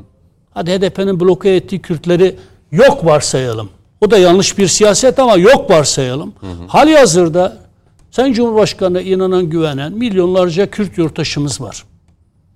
Bunları tekrar PKK'nın hedefinin kucağına itecek ırkçı nefret dilini şey yapmak nedir? Bu bir siyasi operasyondur. Ben Mehmet Metin olarak bunu görüyorsam, hı hı. benim partim, benim genel merkezim, benim hükümetim bunu görmüyorsa ben çok hayıflanır. Yapılmak istenen ne biliyor musun? Zaten reise de inanmış, AK Parti'ye de inanmış, Kürtleri de oradan kopartıp hı. 2023'te reisi iktidardan alaşağı etmek. Bu konudaki hassasiyetinize e, gönülden katılıyorum. Yani Çünkü yazıklar olsun. dernek de kurmuşsunuz ki ben o derneğin e, açılışına ya da bu geldim. Bu derneği biz bunu gerçekleştirmeye Orada bir çalışırken. gibi bir e, konuşma yaptınız. Yani, Orada Türkiye'nin Kürtleri, bölgede yaşayan Kürtler e, Yani keşke benim televizyon gerekli... medyamızın göz bebeği olan ATV'miz ki ismini zikrederken bile e, yanlış anlaşılmak istemem. Göz bebeğimizdir medyamızın. Bütün medya kuruluşlarımız. Sahneden yani mi? kimdir ya? Anladım. Kimdir yani oradaki yönetmen kimdir? Yani yıllar yılı emek vererek ördüğümüz hı hı. tarihsel Kürt-Türk ittifakını günümüze yayarak derinleştirerek sürdürmek istediğimiz Kürtler üzerinden Türkleri çatıştırmaya, herkese kaybettirmeye çalışan bir zihni ima etmeye çalıştığımız bir dönemde Irak'taki Kürdistan bölgesel yönetimiyle Sayın Cumhurbaşkanımızın AK Parti hükümetimizin nasıl derinlikli ilişkiler olduğunu bildiğimiz bir dönemde hı hı. PKK ile mücadelemizde bize nasıl katkı sunmaya çalıştıklarını biz bir dönemde birileri kalkıyor bize yakın olan bir televizyon kanalında bir dizi üzerinden bir replikle bütün bu emeklerimizi berhave ediyor. Biz burada yırtınıyoruz ya. Yani Irak'ın Kürtlerini düşmanlaştır. E Suriye'nin kuzeyinde operasyon ya. Peki orada PKK dışında da Kürtler var. Onları da mı Türkiye düşmanlaştıracağız? Peki Türkiye'nin Kürtleri PKK dönüp şunu söylemeyecek mi? PKK'yı bilen birisi olarak söylüyorum. Hı hı. Kürt mahallesini bütün kıvrımlarına varıncaya kadar biri olarak söylüyorum. PKK çıkıp şunu söylemeyecek mi AK Parti'ye oy veren Kürtlere? Bakınız hadi biz terörist bir örgütüz. Bölücü bir örgütüz. Bize düşman oldular. Anlıyoruz bunu. Peki siz onlarla işbirliği yapıyorsunuz. Irak Anayasası'nda da karşılığınız var. Meşru bir yönetimsiniz. Birleşmiş Milletler de sizi tanıyor. E Türkiye de sizi tanıyor. Başkonsolosluğu var. Sabah akşam da Cumhurbaşkanımız onların bölgesel başkanıyla görüşüyor. Bakın size de bakış açıları bu işte. Demek ki Biz olmasak sizi hiçbir şekilde adam yerine koymazlar. Ey Kürtler diye başlayan propagandalar yapsalar. Bundan Türkiye'nin Kürtleri AK Parti'ye oy veren Kürtler de etkilenmez mi yani? Hatta PKK şunu dese ya o öpüp başınıza koyun ilk ben olmasam zaten sizi şey yapmazlar. Bu Kürt düşmanlığı yapıyor AK Parti. AK Parti'nin böyle bir şeyi yok. Ben bir AK Partili Kürt olarak AK Parti'yi destekliyorum. Son derece rahatsızım ama sen bunu AK Parti'ye hükümetimize yakınlığa bilinen bir televizyonda bir dizinin repliği olarak ortaya koyarsan ve kimse de çıkıp hiçbir şey söylemezse biz ondan sonra 2023'te kendi Kürtlerimize dönüp ne diyeceğiz? Ne diyeceğiz? Valla ses tonunuzdan da yani anlıyorum. Çok rica o ediyorum. Biz Demokrasi ve Birlik. Derneği olarak, Hı hı. o derneğin genel başkanı olarak son derece rahatsızız bu ırkçı nefret dilinden. Buradaki ATV yöneticisi değerli kardeşime de sesleniyorum. Lütfen ama. Yani bu hassasiyetimizi anlayın ya. Bu kişisel bir hassasiyetimiz değil. Peki. Irkçı olduğumuz için de gösterdiğimiz bir tepki. Kim ırkçılık yapıyorsa Allah'ın belası üzerine olsun, lanet üzerine olsun ama lütfen ya. Lütfen yani ilişkili olduğumuz bir bölge hakkında, oranın Kürtleri hakkında konuşurken, PKK ile mücadelenizi sürdürürken, terörle mücadelenizi sürdürürken, Türk-Kürt kardeşliğini konuşurken bin kez daha dikkatli olmanız gereken bir süreçten geçiyorsunuz ya. Peki. Bu hassasiyeti dile getirdiniz. Aslında ikinci e, bölüme başlarken hem Suriye'nin kuzeyine yönelik bu yeni harekat hazırlıkları bunu söyleme ya bu konuda dolduğunuzu biliyorum birkaç gündür. E, Hayır inşallah Cuma günkü yayınlanan bölümde de gene benzer şeyler. Ya ben 62 yaşındayım Mehmet kardeşim bilir ya. 15 yaşımızdan beri ilmek ilmek örüyoruz ya. İlmek ilmek ya. Bir Osman Sınav gelecek, bütün emeklerimizi berhava edecek ve biz bu dizi ATV'de yayınlandığı için sesimizi çıkarmayacağız. Böyle bir şey olabilir mi ya? Kimdir Osman Sınav? Benim reisimin, benim partimin, benim dağımın altını boşaltacak, ırkçı bir nefret diliyle herkesi bizi düşmanlaştırmaya çalışacak. Tamam Kerkük Türk olsun. Kimsenin buna itirazı yok. Buyursunlar alabiliyorlarsa alsınlar. Buna karşı çıkan namerttir. Ama şu an Kerkük İranlı Haçlı Şabilerin elindedir. Ve Irak, Irak'taki Kerkük'teki Türkmenlerin tamamına yakını da Şii'dir. Sünni olan Türkmenler de çok büyük bir baskı altındadırlar. Niye İran'a karşı tek laf etmiyorlar? Niye İran'ın Şabi, Haçlı Şabilerine karşı tek laf etmiyorlar? Orada Türkmenleri ezen bloğun içerisinde PKK da var. Haçlı Şabilerle birlikte PKK hem Kuzey Irak Kürt yönetimine karşı düşmanlık yapıyor hem de oradaki Türkmenleri baskılıyor. Yani Kerkük'teki olgu üzerinden de Irak'taki Kürtlerin, Erbil'deki Kürtlerin düşmanlaştırılması hangi akla hizmettir ya? Hangi siyasal akla hizmettir ya? e, bir virgül koyalım. E, belki ikinci bölüme Başlayınız geçişte yok. konumuz bu değildi ama ben evet, bir hakikaten Miço takip, Yunanistan, 2023'e Amerika giderken derken- ya bizim içimizde de miçolar var işte. Kurt kılığına bürü- bürünmüş bir sürü Tamam, çakal var yani. Peki, Çok tamam. kusura Bizim bakmasınlar içimizde de. Miço takipçiler var dediniz. Ayıptır ya. Ee, Abdurrahman Hocam e, reklama gidelim. Dönüşte e, zaten Coşkun Başbuğ haritanın karşısına alacağız. Ya buradan da alacağım var. Yok oradan alacağınız yok. 5 dakika Abdurrahman Hocam'ın zaten sözü var. Ee, Hayır ona- Abdurrahman hocam konuşsun. Tamam. Ama ben orayla burayı Hadi bir ilk araya gidelim. Dönüşte tabii Lavrov'un kritik ziyareti, Suriye'ye yönelik 5. harekat, an meselesi bunu günlerdir konuşuyoruz. E, Coşkun Başbuğ da günlerdir sınırdaydı. Onun gözlemlerini, havada neyin koktuğunu e, kendisinden bizatihi öğreneceğiz. Kısa bir ara. Efendim devam ediyoruz. Ee, masamızda konuklarımızla birlikte konuşmak lazıma. Tabii e, bu bölümde Lavrov'un ziyareti e, bugün Ankara'daydı. E, Dışişleri Bakanımız Mevlüt Çavuşoğlu ki yani söyleyelim e, Türkiye Cumhuriyeti'nin Dışişleri Bakanlığı tarihinde belki de en yoğun mekik diplomasisi yapan e, isimlerinden birisi. Yani Bakan Çavuşoğlu gerçekten 7 gün 24 saat e, mantığıyla sürekli Türkiye'de ağırlıyor, yurt dışına gidiyor. Allah kolaylık versin diyelim. Bugün de Lavrov'la beraberdi. Tabi Suriye'de 5. harekat için eller tetikte. E, bugün tabi bu gelen e, Lavrov'un ziyaretiyle beraber aslında merak edilen şuydu. Daha doğrusu bir hafta 10 gün öncesinden ya Türkiye'nin 5. harekata başlaması için Lavrov'un ziyareti kritik deniliyordu. Lavrov bir gelsin bakalım ne oluyor ona göre harekat başlar mı başlamaz mı an meselesi mi? Tabii konuşulanlar e, kameranın karşısına geçildikten sonra şunu gördük. Bir, bir gıda krizi ve bir tahıl krizi var. Ee, her iki taraftan gelen açıklamalara baktığımızda Lavrov Ukrayna'yı, Ukrayna'da Rusya'yı suçluyor. Yani onlar bırakmıyor diyor, onlar mayınları temizlemiyor diyor. Ukrayna bizim tahıllara Rusya el koydu diyor. O önemliydi. Diğer tarafta Suriye'nin kuzeyine harekat konusunda Rusya'nın tavrı ve bakışı nasıl olacak diye. Ee, daha önceki açıklamalarında olduğu gibi Lavrov şunu söyledi. Türkiye'nin hassasiyetlerini anlıyoruz dedi. Tabii e, o da şey kurt bir politikacı yıllardır. E, bugün hatta Bayağı, Ukraynalı Abdurrahman bayağı. Hocam sizden e, başlayacağım. Eyvallah. Ukraynalı bir gazeteci son hamlede araya girdi bir soru yöneltti. Soru da şuydu. Ukrayna'nın dedi e, çaldığınız, Ukrayna'dan çaldığınız tahılların har- haricinde başka neleri çaldınız diye bir soru yöneltti. Lavrov biraz hani insicam bozulur diye baktım ama çok soğukkanlıydı. çok soğuk. Yine çok iyi perdeledi. Çok, iyi e, hani göğsünde yumuşattı. Topu dizine indirdi sonra da e, şutunu çekti. Öyle bir Lavrov'u gördük. Tabii bizim meselemiz özellikle Suriye'nin kuzene yapılacak olan harekatta. Lavrov'dan neyi gördünüz? Şöyle Ya e, da Lavrov üzerinden Rusya'dan neyi gördünüz? Şimdi şeyle başlayalım isterseniz. Bu e, malumunuz Ekim 2019'daki Ankara mutabakatıyla beraber aslında biz e, hem Amerika Birleşik Devletleri ile hem de Rusya ile e, belli bir e, maddeler silsilesinde uzlaşma uzlaşma sağlamıştık.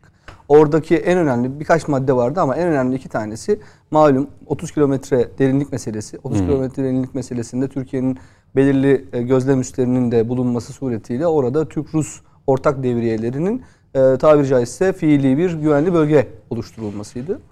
İkincisi de e, Afrin'den işte boşaltılan şu an işte Tel Rifat üzerinden konuştuğumuz daha hatta işte Münbiç üzerinden konuştuğumuz e, YPG unsurlarının YPG'li e, teröristlerin bölgeden tamamen e, çıkarılmasıydı.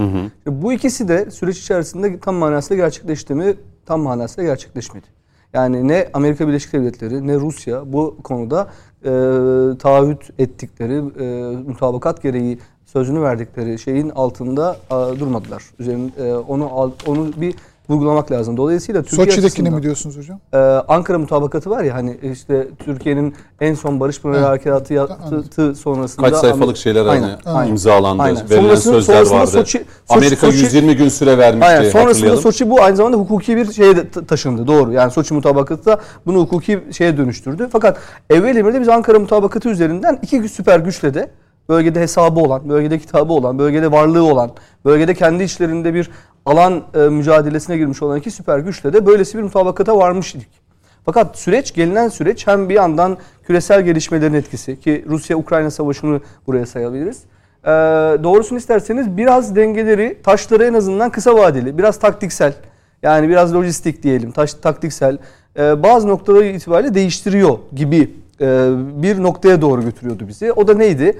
O da Rusya'nın kendisi açısından Rusya e, Suriye'de çok stratejik gördüğü lokasyonlarda daha fazla mevzileneceği, daha fazla konumlanacağı. Çünkü biz e, Şubat'tan evvel Ocak ayı itibariyle işte Rusya Ukrayna savaşı başlamadan önce e, Rusya birliklerinin neredeyse Suriye'nin tamamında bir şekilde var olduğu bir fiili Suriye haritasından bahsederken daha sonra acaba Rusya-Ukrayna savaşı ile birlikte Rusya bunu daha kendisi açısından stratejik gördüğü mevkilere toplar ve burada daha tabiri caizse bir e, stratejik kırılma yaşanır mı diyorduk. E, henüz ben e, doğrusunu isterseniz bu savaşın Rusya-Ukrayna savaşının Rusya'nın Suriye'deki varlığına dair bir stratejik kırılma yaşandığına ilişkin bir e, şeyi e, olduğunu düşünmüyorum. Ha, taktiksel bazı değişimler var, e, bazı yer değiştirmeler var, daha kendisi açısından daha stratejik gördüğü lokasyonlara yığılmalar var. Ama stratejik bir kırılma oldu mu büsbütün yani Suriye'deki haritayı, Suriye'deki e, güç değişimini, güç dağılımını değiştirecek büsbütün bir kırılma oldu mu? Kırılma olmadı. Dolayısıyla şimdi birincisi bu. ikincisi Şöyle desem Evet. Abdullah hocam çok e, Abdurrahman hocam çok özür diliyorum. Lavrov ve Moskova yani Rusya'nın açısından bakacak olursak Lavrov buraya ne amaçla geldi diye sorsam bir ne dersiniz? Lavrov buraya e, bir defa Türkiye'nin temelde gerçekleştireceği meselede e, özellikle YPG'li Bu güçleri, harekat. Hı, evet YP, YPG'li güçlerin çünkü şöyle düşünüyoruz biz genelde.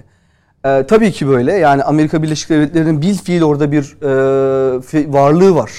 E, güç tahkimatı var. YPG üzerinden inşa etmeye çalıştığı bir devletimsi yapı söz konusu. Bu tamam. Fakat Rusya da bu denklemden ve bu fotoğraftan çok bağ- bağımsız ve çok dışında değil. Dolayısıyla yani e, şöyle düşünün. Ankara mutabakatına vurgu yapma sebebim oydu. Yani neden biz bir türlü Rusya ile YPG meselesi üzerinden hadi Amerika ile zaten anlaşamıyoruz. Amerika bu konuda ama Rusya ile de anlaşamıyoruz. Yani Rusya da bu konuda bize tabiri caizse şu ana dek Anlaşamasak da orta yolu buluyoruz. Lavrov onu söyledi. yani Hani şöyle orta yol yani, buluyoruz. e, Ha. orada orada şu var en çok en çok belirli konularda YPG güçlerinin işte Esed rejiminin e, de içinde bulunduğu bir bir müzakere masasında Türkiye'nin e, kısıtlı kendi alanına çok fazla dahil olmadan Rusya için söylüyorum. Suriye'de kendi alanına çok fazla dahil olmadan kısıtlı bazı operasyonlarında yeşil ışık yakması şeklinde bir orta yol bulunabilecek gibi görünüyordu. Dolayısıyla asıl soru oydu. Yani Lavrov bugün gelecek ve Rusya-Ukrayna hikayesi Rusya'nın Suriye'deki varlığına ilişkin Rusya'yı yeniden bir değerlendirmeye itmiş mi itmemiş mi bunu görecektik. Ben itmediği kanaatindeyim henüz. Peki yani bizim açımızdan baktığımızda Rusya'nın bir yeşil ışık yaktığını görüyor muyuz? e, ilk etapta daha kısıtlı bir operasyon konusunda Ya böyle Ruslar çok yeşil buz gibi. Hani o kadar ama, soğukkanlılar ki e, anlayamıyorsun Ben, hani. ben, ben, ben bu konuda henüz e, Amerika Birleşik Devletleri ile özellikle Aynel Arap ve Kamışlı bölgesi Suriye'nin kuzey doğusu tarafıyla ilgili ABD ile diğer bölgelerle alakalı da 30 kilometre derinliğin içerisinde olduğu için e, Rusya ile henüz e, bu konuda bir ortaklaşmanın olduğunu düşünmüyorum. Anladım. Ya ben bir cümleyle bir katkıda bulunayım. Sonra devam etsin arkadaşlar. Komutanım Tabii. birazdan sizi Bir- haritaya alıyorum. Herkesin aklında kalacak iki cümle. Bir, Rusya'nın Münbiç ve e, Tel Rifat'a yönelik askeri operasyonumuza karşı ciddi bir direnç gösterdiği bir gerçek. Bu direnci devam ediyor. İki, Rusya bu operasyon konusunda Türkiye'mize yeşil ışık yakmadı, yakmayacağı benziyor. Evet. Peki. Evet. Ee, Ben de o, o Konu- ben de o işareti almadım. Ben de o Peki. işareti. Ya ben de bugün ilk çok- bölümde benim kastettiğim de oydu. Hani Öyle Üçte Mehmet Münbiç- kardeşimizle de konuştum. Rusya asla PKK kartını tek başına Amerika'ya bırakmak istemez. İki ülkede e, PKK kartı üzerinden Türkiye'yi olabildiğince hırpalamak istiyor. Ee, Ru- Rusya da bu işten dediğim gibi hiçbir zaman bağımsız bağlantısız olmadı çünkü. Peki. Komutanım yavaş yavaş. e, Geçeyim mi? Evet lütfen lütfen siz geçin e, değerli izleyenler. Tabii komutanım uzun süredir e, yayınlara da çıkıyordu. Oradaki havayı kokladı. Tam sınırdaydı. Askerimiz Evet. e, yani ciddi konvoylar, hazırlıklar ki orada ciddi bir tahkimatımız da var. Onu biliyoruz zaten. Yani orada kom, e, tümenler var, kolordu var, değil mi? Tugaylarımız var.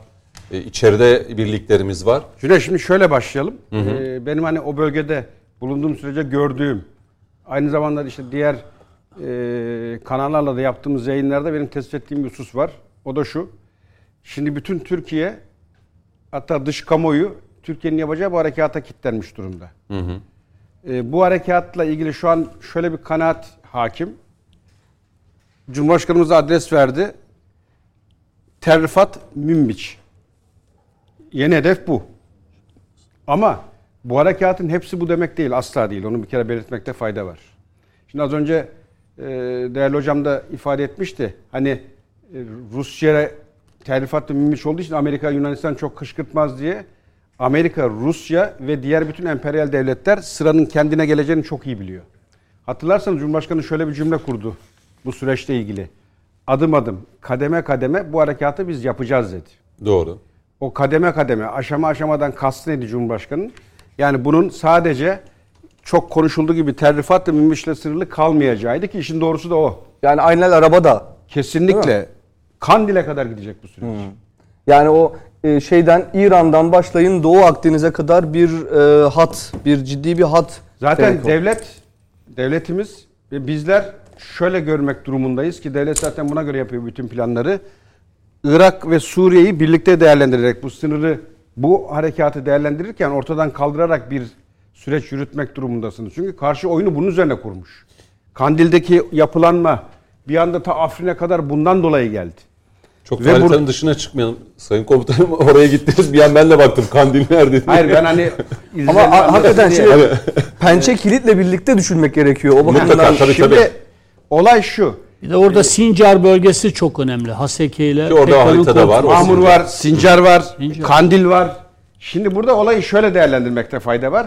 Ee, Cumhurbaşkanı Sayın Erdoğan hep şu cümlenin üzerine durur. Son terörist etkisiz hale getirilinceye kadar. Doğru. Bu o kadar önemli bir vurgu ki. Son terörist Sincar'daysa Sincar'da. Son terörist Şam'daysa Şam'da. Yani neredeyse siz bu belayı defetmek durumundasınız. Yoksa 30 kilometreyi sağladık, operasyon bitmiştir veya terörle mücadele sonlanmıştır değil. 35. kilometrede aynı insada var. Ne yapacaksınız? Dolayısıyla bu harekatı bu gözle bakmakta fayda var. Bundan Amerika'sı da, Rusya'sı da, İran'ı da, Suriye'de, Irak'ta etkilenecek. Biz şu anda taraflara zat- zaten bunu dile getirerek ilan ettik. Onlar da farkındalar. Ee, şimdi biz aynı anda hem Münbiç yani Fırat'ın e, batısı, ve doğusu yani bir tarafta Amerika bir tarafta Rusya. Tel Rifat'ta hem e, Rusya hem İran e, onların da olduğunu biliyoruz e, güçlerinin. Şimdi Biz bakın ben iki şöyle tarafa da aynı anda mı e, başlayacağız yoksa bu kademeli mi? Kademeli gelecek. Elbette bunu saha şartları belirleyecek ama yani bu işin esas mantığı kademe kademe, aşama aşama gelmesi. Şimdi artık dillere destan Fırat'ın doğusunda Ruslar var, batısında Amerikalılar var. Biz şimdi hatırlarsanız ilk daha bu harekatları değerlendirirken daha ilk niyetine girdiğimizde dedik ki Afrin'den başlar ta Kandil'e kadar gider bu süreç dedik. Ama öyle olmadı. Önce Fırat Kalkanı'nı yaptık. Ardından Zeytin Dalı sonra bir aranda ara boşluk bırakarak daha hazır olan Barış Pınarı bölgesine bir harekat düzenledik. Şimdi biz ilk etap niye Tel Rifat'ı Münbiç'i dillendirdik? Çünkü buradan bu harekat bölgelerine ciddi tehdit var. Bakın bir askeri doktrinde en tehlikeli husustur. Güve, yan emniyetini sağlayamadığınız harekat bölgesi sizin için bir tehdit haline dönüşür ve şu an onu yaşıyoruz. Her türlü terör saldırısı, her türlü terörist faaliyetler bu bölgelerden gerçekleşiyor. Yani Tel Rifat ve Münbiç. Şimdi e, Abdurrahman Hocam az önce ifade etti. Rusya dedi bu verdiği sözü e, kısmen tuttu. Yani daha çok büyük yapacağı işler var diye bir cümlesi oldu. Ben onu bir üst perdeye taşıyayım. Rusya şu ana kadar vermiş olduğu sözün hiçbirini tutmadı. Amerika da buna dahil. E, Coşkun Başbuğ, tabii biz Tel Rifat Münbiç diyoruz da e, ki velev ki bu başladıktan sonra hiç mesela Kamışlı tarafını çok konuşamıyoruz. Yok konuşacağız.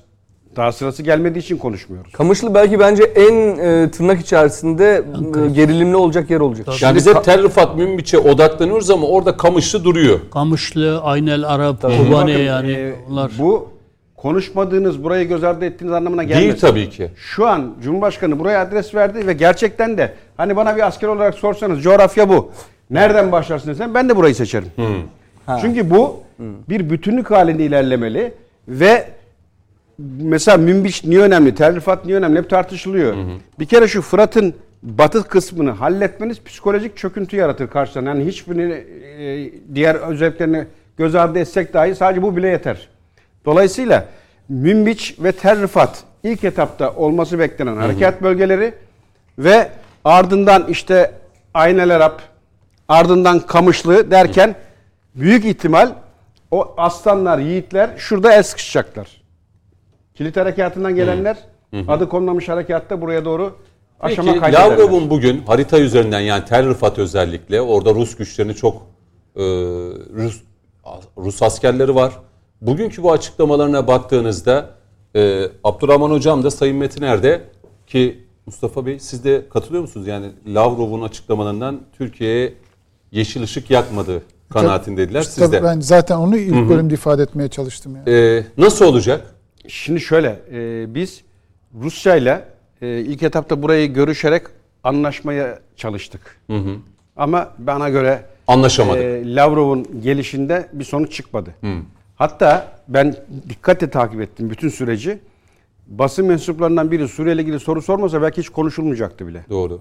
Bir anda Ukrayna, buğday, e, tarım, tahıl bunlar konuşuldu.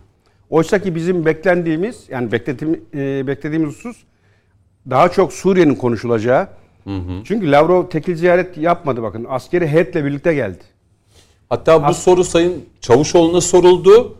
Hani soru kime diye Bakan Çavuşoğlu dendi. Bakan Çavuşoğlu bitirdikten sonra Lavrov da çıkardı. Ben de dedi cevap vermek istiyorum dedi bu meseleyle alakalı. Şimdi bakın Rusya e, poker suratlı bir devlettir. Yani refleksini hissiyatını belirtmez. Rulet olmasın o. Poker. Hani Amerika genellikle pokeri şey yapar da o yüzden. Burada dedim. tam tersi. Yani mesela e, Putin poker suratlı diye hep tanımlarım. Çünkü anlayamazsın gülüyor mu, seviniyor mu, ağlıyor mu, üzülüyor mu, gergin mi, mutlu mu bunları çözme şansın yok. Şimdi burada Rusya ile biz e, bir takım mutabakatlar yaptık. Karşılığını alamadık. Evet. Bu durumda harekatı yapmamız şart ve biz bunu Rusya'ya deklar edecektik. Yani benim şahsi beklentim şuydu. Lavrov gelir. Evet. Beraber heyeti deriz ki bak kardeşim biz terör odaklı yerleri tespit ettik. Buralara bir harekat yürüteceğiz. Burada varsa senin askerin bir yapılanman ayak altında dolaşma. Baştan seni ikaz edelim. Beklediğim buydu. Ha bunun üzerine Lavrov bir takım ucu açık cümleler söyleyebilir. İşte harekat en son Hassasiyetinizi vesaire. anlıyoruz demekle yetindi Ha. sadece. Ama e, çok genel geçer cümlelerle açıklama Komutanım şimdi ayakta. Sorunuz var mı? Ben benim bazı ekleyeceğim şeyler var. Öyle mi? Peki. Ee, yavaş yavaş sizi alalım. Haritada başka aktaracağınız bir Şimdi- şey yoksa Şimdi şöyle e, haritaya şöyle bir bakayım. Bizim burada hani Rusya'nın açıklamaları oldu bir takım. Lavrov hatırlarsan ilk çıkışı neydi? Türkiye'nin güneyinde bir tehdit var. Evet. Gayet doğal hakkı dedi. hatta Amerika'yı da işin İlk içine açıklama soktu. oydu. Ha. Tabii. Aynen ilk açıklama Ve oydu. aklı sıra bir kurnazlık yaptı o açıklamada.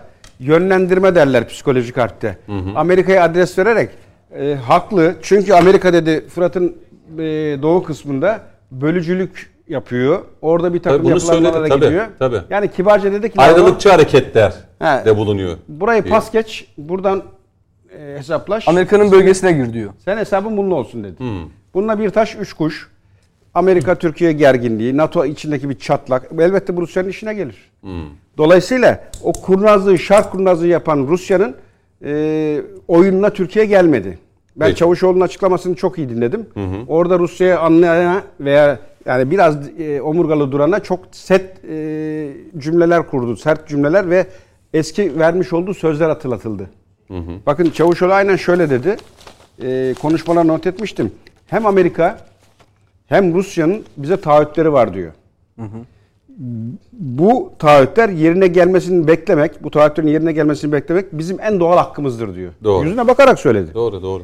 Bize yönelik saldırılara müsaha göstermek mümkün değil dedi. Şimdi bakın o unutuyoruz. Bir hatırlatalım Cüneyt. Ee, bu ne Rusya bize söz vermiş? Biz ne istiyoruz Rusya'dan? Bakın 17 Ekim hiç unutmuyorum. Amerika ile buraları anlaşma olarak mutabakatla imzaladık. 13 madde ve 120 saat. 2019 değil mi? 2019. Hemen 5 gün sonrası 22 Ekim e, Terrifat ve Münbiç. 150 saatte Ruslara verdik. Bakın ne ne demiş Ruslar bize anlaşmanın altını imzaladığı Evet. anlaşmada ne diyor? 23 Ekim 2019 22'sinde imzaladık ya. Saat 12'den itibaren Rus askeri polisi ve Suriye sınır muhafızları Barış Pınarı harekat alanının dışında kalan Türkiye-Suriye sınırının Suriye tarafına YPG unsurları ve silahlarının Türkiye-Suriye sınırından itibaren 30 kilometrenin dışına çıkarılmasını temin etmek üzere girecektir diyor. Yani diyor ki biz bu bölgeye rejimle birlikte gireceğiz. Buradaki bütün o silahlı unsurları Terör 30 unsurları. dışına çıkaracağız diyor.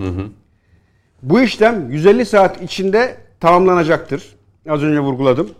Aynı saat itibariyle mevcut Barış Pınar Harekat alanı sınırlarının batısı ve doğusunda 10 kilometre derinlikte ki şurasını kastediyor. Çizgiyle görülmese de. Kamışlı şehri hariç. Amerika olduğu Evet. için. Evet. Ora hariç diyor. Türk-Rus ortak devriyeleri gerçekleştirilecektir diyor. Şimdi biz o devriyeleri gerçekleştiriyoruz. Yani biz ne diyorsa burada hepsini yaptık. Ve bekledik 150 saat diye 3 yıldır bekliyoruz. 150 dolacak Kaç diye. 150 saat geçti. Altıncı madde zaten e, hani Anadolu'da söz vardır zurnanın zırt dediği yer diye. Altıncı madde aynen şöyle diyor. Münbiç ve Terrifat'tan bütün YPG unsurları silahlarıyla birlikte çıkarılacaktır diyor. Bakın o günden bugüne 3 yıl geçti. 150 saati hala beklemedeyiz. Bırakın buradaki silahlı unsurların dışarı çıkmasını. Afrin'den Fırat Kalkanı Zeytin Dalı Harekat Bölgesi'nden kaçan 4000'e yakın teröristin tamamı burada kümelendi. Peki. Zaten 2000 vardı. Ve, yavaş oradan, yavaş. ve oradan saldırı yapıyorlar. Heh, ve Gelin oradan yavaş saldırı yavaş. alıyoruz. Çok da iyi oldu. Belki Mustafa Bey'in ekleyecekleri e, Şöyle, ve e, notları var. Bu şöyle. konuda özellikle Lavrov'un Evet. ziyareti. Bu e, burada ben buradan bir çağrıda bulunmak istiyorum. Buyurun. Yani iktidara bir çağrıda bulunmak istiyorum. Eğer Fırat'ın doğusundaki PYD, YPG yapılanmasını ortadan kaldırmak istiyorsanız Amerika ile imzaladığınız Eğit Donat Anlaşması'ndan çekilin. Eğit Donat Anlaşması'na Eğit Donat çekilin. Anlaşması'ndan çekilin. 2015 yılında Amerika ile Türkiye arasında Eğit Donat Anlaşması imzalandı. Eğit Donat Anlaşması'nın içeriğinde Suriyeli muhaliflerin silahlandırılarak Suriye'deki e, oradaki çatışma ortamına gönderilmesi vardı. Bunu niye söyledim? Şu anda Amerika'nın PYD ile YPG ile yaptığı işbirliğinin hukuki zemin, hukuki tırnak içinde ifade ediyorum. Hukuki zemini Eğit Donat Anlaşması'dır. Amerika diyor ki biz Türkiye ile yapmış olduğumuz Eğit Donat Anlaşması'nın bir maddesi DAEŞ'e karşı mücadeledir. Ben de PYD ve YPG'yi DAEŞ'e karşı yerel ortak olarak tanımladığımdan dolayı benim şu anda e, YPG'ye verdiğim destek meşrudur diyor. Meşruiyetini buradan alıyor. Buradan alıyor diyor. Ve 2023 yılında Cüneyt Bey Amerika Dışişleri Bakanlığı e, kongreden 542 milyon dolar bütçe talebinde bulundu. Irak'ta ve Suriye'de yerel ortak olarak tanımladığı PYD ve YPG'ye maddi destek sağlamak için. Dolayısıyla burada önce Ya onlar da kendince Eğit Donat yapıyor. Hayır hayır. Bizimle yapmış oldukları Eğit Donat Anlaşması'nın içeriğinde bu olduğunu söylüyorlar. Türkiye'nin bir an önce Eğit Donat Anlaşması'ndan çekilmesi gerekir. İki, ben eksiksem düzeltin komutanım. Şu olabilir tabii. Ben sizin kadar işin teknik... çok özür dilerim Mustafa Bey. Bunun da Türkiye'ye büyük bir maliyeti an itibariyle çok olmaz. Ben Eğit Donat Anlaşması'ndan çekilmesi gerektiği olmaz. kanaatindeyim. İkincisi, e, Münbiç ve Tel Rifat bölgesinin doğrudur. Hem Abdurrahman Hocam hem siz ifade ettiniz. Rusya ve İran'ın biz buradan özellikle yani özellikle Rusya'nın biz buradan bunların çıkartılmasını taahhüt ediyoruz cümlesi var. İdlib konusunda Türkiye'nin verdiği taahhütler var mı? Soçi ve Astana'da. Bunlar acaba Lavrov bu ziyaretinde İdlib'deki statükonun devam etmesinden dolayı siz oradaki sorumluluklarınızı yerine getirmediniz. Dolayısıyla biz Münbiç ve Tel Rifat'ta ondan dolayı bu adımları atmadık diyor olabilirler mi? Şöyle vereyim mi cevabı? Tabii, şimdi? tabii, buyurun. Şimdi İdlib konusunda şöyle bir tedbir alındı. Ee, biz Aslan'ın sürecinde kuzeyden güneye dört tane bölge belirledik. İşte Hama, Humus, Şam, Kuneytra. Ee, bir tek İdlib'in bütününü aldık. Ve İran ve Rusya şunu teklif etti bize. Dedi ki burada gözlem noktaları oluşturalım. Evet. İç halka yani içteki o kitlenin kontrolü sende olsun Türkiye olarak. Dış emniyetini de biz sağlayalım dediler. İçi niye bize verdiler? Çünkü orada bize müzahir gruplar var. Yani Türkiye'yi seven, Türkiye'nin sözünü dinleyecek. Artı bölgede bir e, eski tarihi doku var. Sen daha kolay bu bölgede hakimiyet kurarsın diye bize verildi. Biz de kabul ettik. İç bölgede işte 13 tane o gözlem noktasını oluşturduk. İran ve Rusya da dış çember aldı. Ve denildi ki içeriden dışarıya bir terör saldırısı görmeyeceksiniz. Garantisi biziz. Evet. Biz de dedik ki dışarıdan da içeriye herhangi bir saldırı gelmeyecek rejim garantisi sizsiniz. Şimdi biz bunu sağladık. Rusya zaman zaman hani o rejimle birlikte karadan İran ve rejim havadan da Ruslar yaptığı katliamlar hep şu gerekçeyi gösterdiler. Dedi ki kardeşim biz de dışarıdan saldırı alıyoruz. içeriden. İçeriden. E, kim yaptı sana bu saldırıyı? İşte terörist gruplar yaptı. Ya sen öyle diyorsun. Vurduğun yerler sağlık ocağı, vurduğun yerler köyler, vurduğun yerler okul, vurduğun yerler sivil halkın yaşadığı yerler. Bir tane tüfek bulamadık yanında ama sen bana buradan saldırı var diyorsun. Bu olamaz dedik ve bu tiyatro bugüne kadar geldi. Ya Rusya her saldırıyı buna dayandı. Bunu- İdlib meselesi evet, bize karşı Rifat ve- kullanıldı. Evet, Tel, Rif- Tel Rifat ve Münbiç'teki Rusya'nın taahhütlerini yerine getirememesinin arkasında da biraz önce sizin ifade ettiğiniz o şeyler var. Ayrıca Ha, ben onu da pardon lafınızı keseyim. Onu da ifade edeyim. Rusya terifat ve Münbiç'te ben terörist varlığa destek görüyorum bundan dolayı demiyor. değil mi? Tabii tabii tabii tabii. Üç maymun oynuyor. Tabii tabii. Aynen aynen katılıyorum. Orada e, farklı düşünmüyorum. Bir de ayrı bir şey burada ifade etmek Buyurun, istiyorum. buyurun. Biz estağfurullah fotoğrafın bütününde ben Büyük Orta Doğu projesini görüyorum. Yani aslında İsrail'in etrafında düzenli orduya sahip bir tane ordu bırakmama projesi olduğu kanaatindeyim. Ülke. Ülke. Evet, evet. Ülke bırakmama e, projesi olduğu kanaatindeyim. ve Suriye'nin Afganistanlaştırılması projesinin özellikle desteklendiğini düşünüyorum.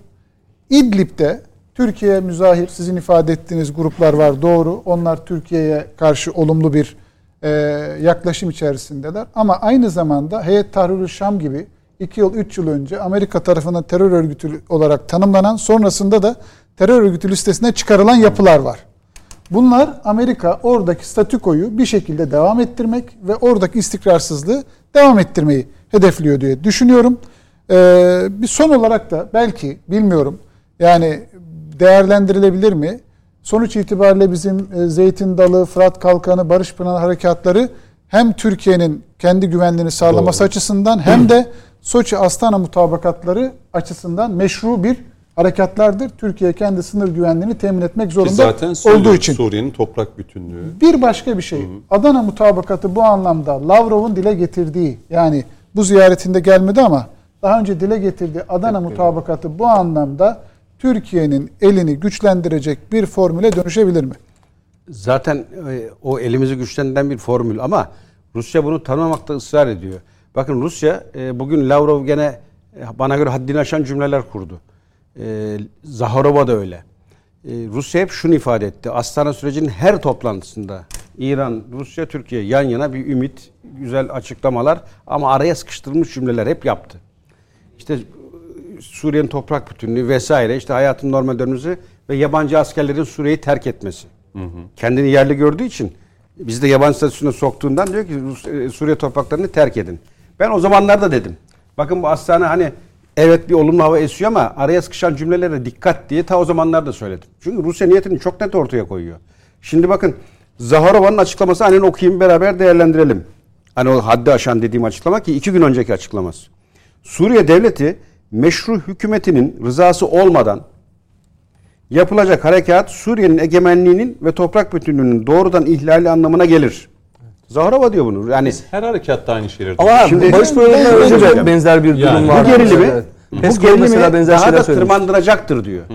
Şimdi ben buradan Zaharova'ya TVNet aracıyla sorayım. Donbas'ı bir fantaziyle işgal ettin. Dedin ki burada Ruslar var, dilini konuşturmuyorlar, saldırı altındalar. Ben de bunları koruyacağım dedin. Daldın Donbas'a, işgali yaptın. Meşru hükümetten izin mi aldın? Ki benim öyle bir tiyatrom da yok. Aldığım net saldırı var. Sen de bunu görüp kabul ediyorsun. Hı hı. Bütün Birleşmiş Milletler dünya da bunu görüyor, kabul ediyor. Ve ben buna istinaden Herkes kendi hani hukukunu Mustafa Bey'in ifade ettiği Adana Mutabakatı, evet. Birleşmiş Milletler'in ikinci maddesi bunlara istinaden ben bir savunma hı hı. refleksiyle bu harekatı gerçekleştiriyorum. Ama kendi yaptığını bir anda çizen ve bizim yaptığımızı da işgal gibi gören bir Rusya mantığı var. Bugün Sayın Çavuşoğlu çok güzel bir aslında dolaylı gönderme yaptı. E, bakarak yüzüne e, Lavrov'un. Suriye'nin toprak bütünlüğüne dedi. İşte dem vuruyor ya burada toprak bütünlüğü diye. Ya ben oraya işgalci değilim mi senin gibi? Ben oraya gerçekten toprak bütünlüğü sağlamak üzere Tabii. hem oranın hem kendi Benim huzurumu... Sınırım, komşum yıllardır belli. Burada e, şey. esas işin püf noktası Mustafa Bey'in dediği husus. Hani az önce Yunanistan'ı zannetmiyorum evet. dediniz ya. Amerika'nın büyük projesi, Büyük İsrail, Büyük Ortadoğu projesi eğer biz bu harekatı gerçekleştirirsek geçmiş olsun. Hmm. Amerika bunu o 100 yıllık planı çöpe atacağı için ne yapar yapar durdurmak için elinden gelen her türlü yolu dener. Yunanistan'ı da kışkırtır, 12 milde dedirttirir. Ama Rusya'nın Rusya'nın Donbas üzerindeki şey tarihsel toprak iddiası. Burası evet. zaten benimdi Benim, diyor. Onlar 1917 Rus ihtilalinden sonra Lenin size bağışladı. Çünkü Ukrayna zaten Rusya'nın ana vatanıydı. Ee, ana vatanımız olarak gördüğümüz için Moskova'ya bağlı planda, olan toprağı sana size verdik. Arka planda o çalışıyor. Kırım'da, Kırım'da Khrushchev döneminde. Gene bize hmm. ait toprak parçasıydı. Size bağladık. Dolayısıyla o tarihsel toprak iddiası üzerinden yapılan bir şey işgal olarak görmüyor. Onu dillendirmiyor. Çünkü Tabii. dillendirse onu anında cevabını alır. O arka planda o dediğin mekanizma işliyor Mehmet abi ama biliyorum, önde biliyorum yani. Sen, gerekçesi belli. Seninki dediğin doğru. Yani Rus vatandaşları diyor, bunlar diyor saldırı tabii, altında tabii. diyor. Nazi diye de bir şey çıkarttı ve ben bundan dolayı daldım içeri dedi. Daldı. O Sonra... doğru Naziler var. Ne o Naziler var da ama o şey değil. O şimdi Zelenski Yahudi ya. Ee, Zelenski'nin Yahudiliği üzerinden kendine atfedilecek e, Nazi söylemini bertaraf etmek adına böyle bir dil kullanıyor. Onun orada hani genel anlamda hatta hatırlarsınız Zelenski Büyük İsrail'i burada kuracağız diye bir ifade kullanmıştı. Neyse ben şunu e, söylemek Tabii. istiyorum. Bitirin. Ee, bitiriyorum, Çünkü hemen sol bitiriyorum. tarafa baktım. Klimada vuruyor. Boynum tutuldu. Sağa Hemen, dönmem hemen lazım bitiriyorum. artık. Hemen bitiriyorum. Mehmet Metiner'le İşin, Abdurrahman Hocam. işin iç siyasete olan yansımalarını bir kenara bırakarak söylüyorum. Biraz önce Mehmet Metiner Bey'in ifade ettiği yani ilk bölümde ifade ettiği e, Irak bölgesel Hı, hı, Kürdistan yönetimi ile e, ilgili e, tavırlarda e, şöyle bir durumu da ifade etmem lazım. PYD ve YPG'den aynı zamanda Irak bölgesel Kürdistan yönetimi de rahatsız. Son derece. Doğru. Tabii. Peşmerge, peşmergelerle PYD, YPG e, arasında çatışmalar var ve peşmergeler ölüyor.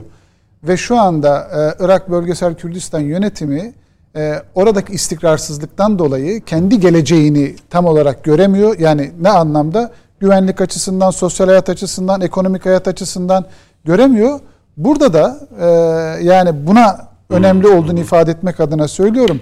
PYD'nin, YPG'nin sadece orada işte bir e, Kürtlerin meşru temsilcisiymiş gibi tırnak içinde ifade etmek hem bölgesel barışa hem Türkiye'deki barışa tehdittir.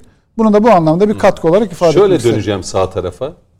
E, yani bugün özellikle e, hani bizimle berabersiniz.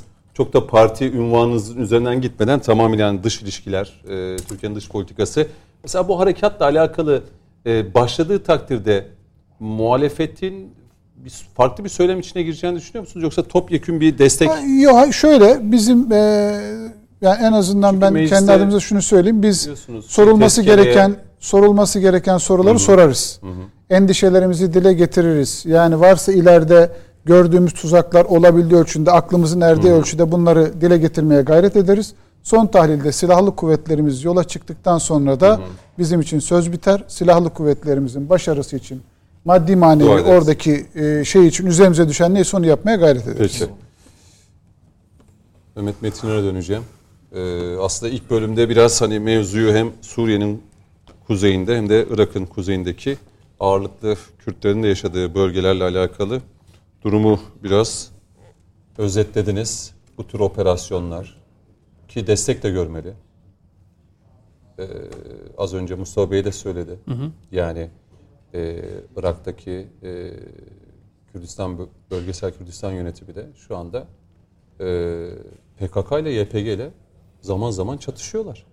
Yani en başından itibaren bu böyle aslında. Çünkü e, Yerel Evet. unsurlardan destek almak çok önemli. Yani orada ki yerel çok- halktan, çok yaşayanlardan, önemli. Ya şu an farklı Kuzey kesimlerden. Irak'ta, Irak'ın kuzeyinde bir de o da o da çok şey yani. O dizide bir de diyor size Kuzey Irak demeyiz, Irak'ın kuzeyi deriz. Çok beylik, çürümüş laflar yani. Çürü, Irak'ın kuzeyi desen ne olur? Kuzey Irak desen ne olur?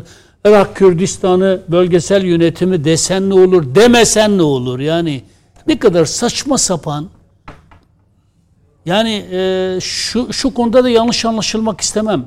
Ben o diziyi çok çok önemseyen bir insanım. FETÖ'yle mücadeleyi çok anlamlı bir biçimde sunumladığı için pek çok televizyon kanalından da o diziden övgüyle söz eden etmiş bir insanım. Ama yani bu, bu, bu kadar bu kadar şey olmaz sen Türkiye'nin dış politikasını yerle bir edemezsin yani. Türkiye'nin içerideki denklemlerini yerle bir edemezsin. AK Parti'nin misyonunu yerle bir edemezsin kardeşim. Şimdi Irak Kürdistan bölgesel yönetimi. Meşru bir yönetim kardeşim. Birleşmiş Milletler kabul etmiş. Irak Anayasası'nda karşılığı var. Abdurrahman Hocam burada. Kürt Federe Devleti. Irak Anayasası'nda var. Seçilmiş başkanı var. Hükümeti var. Başbakanı var. Seçilmiş başkanı şu an Neçirvan Barzani. E, Her ayda bir neredeyse Sayın Cumhurbaşkanımızla oturup Türkiye'nin e, hadi Irak'ın kuzeyi diyelim. Irak'ın kuzeyindeki hükümet olarak e, siyasi, ticari ilişkilerini nasıl derinleştireceğini konuşuyorlar. Nasıl gayrimeşru ilan edersiniz ya? O zaman Türkiye gayrimeşru uydu bir devletle mi muhatap yani?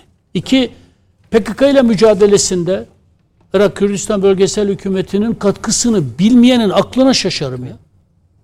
Yani orada üslerimiz var. Yani orada operasyonlarımız var.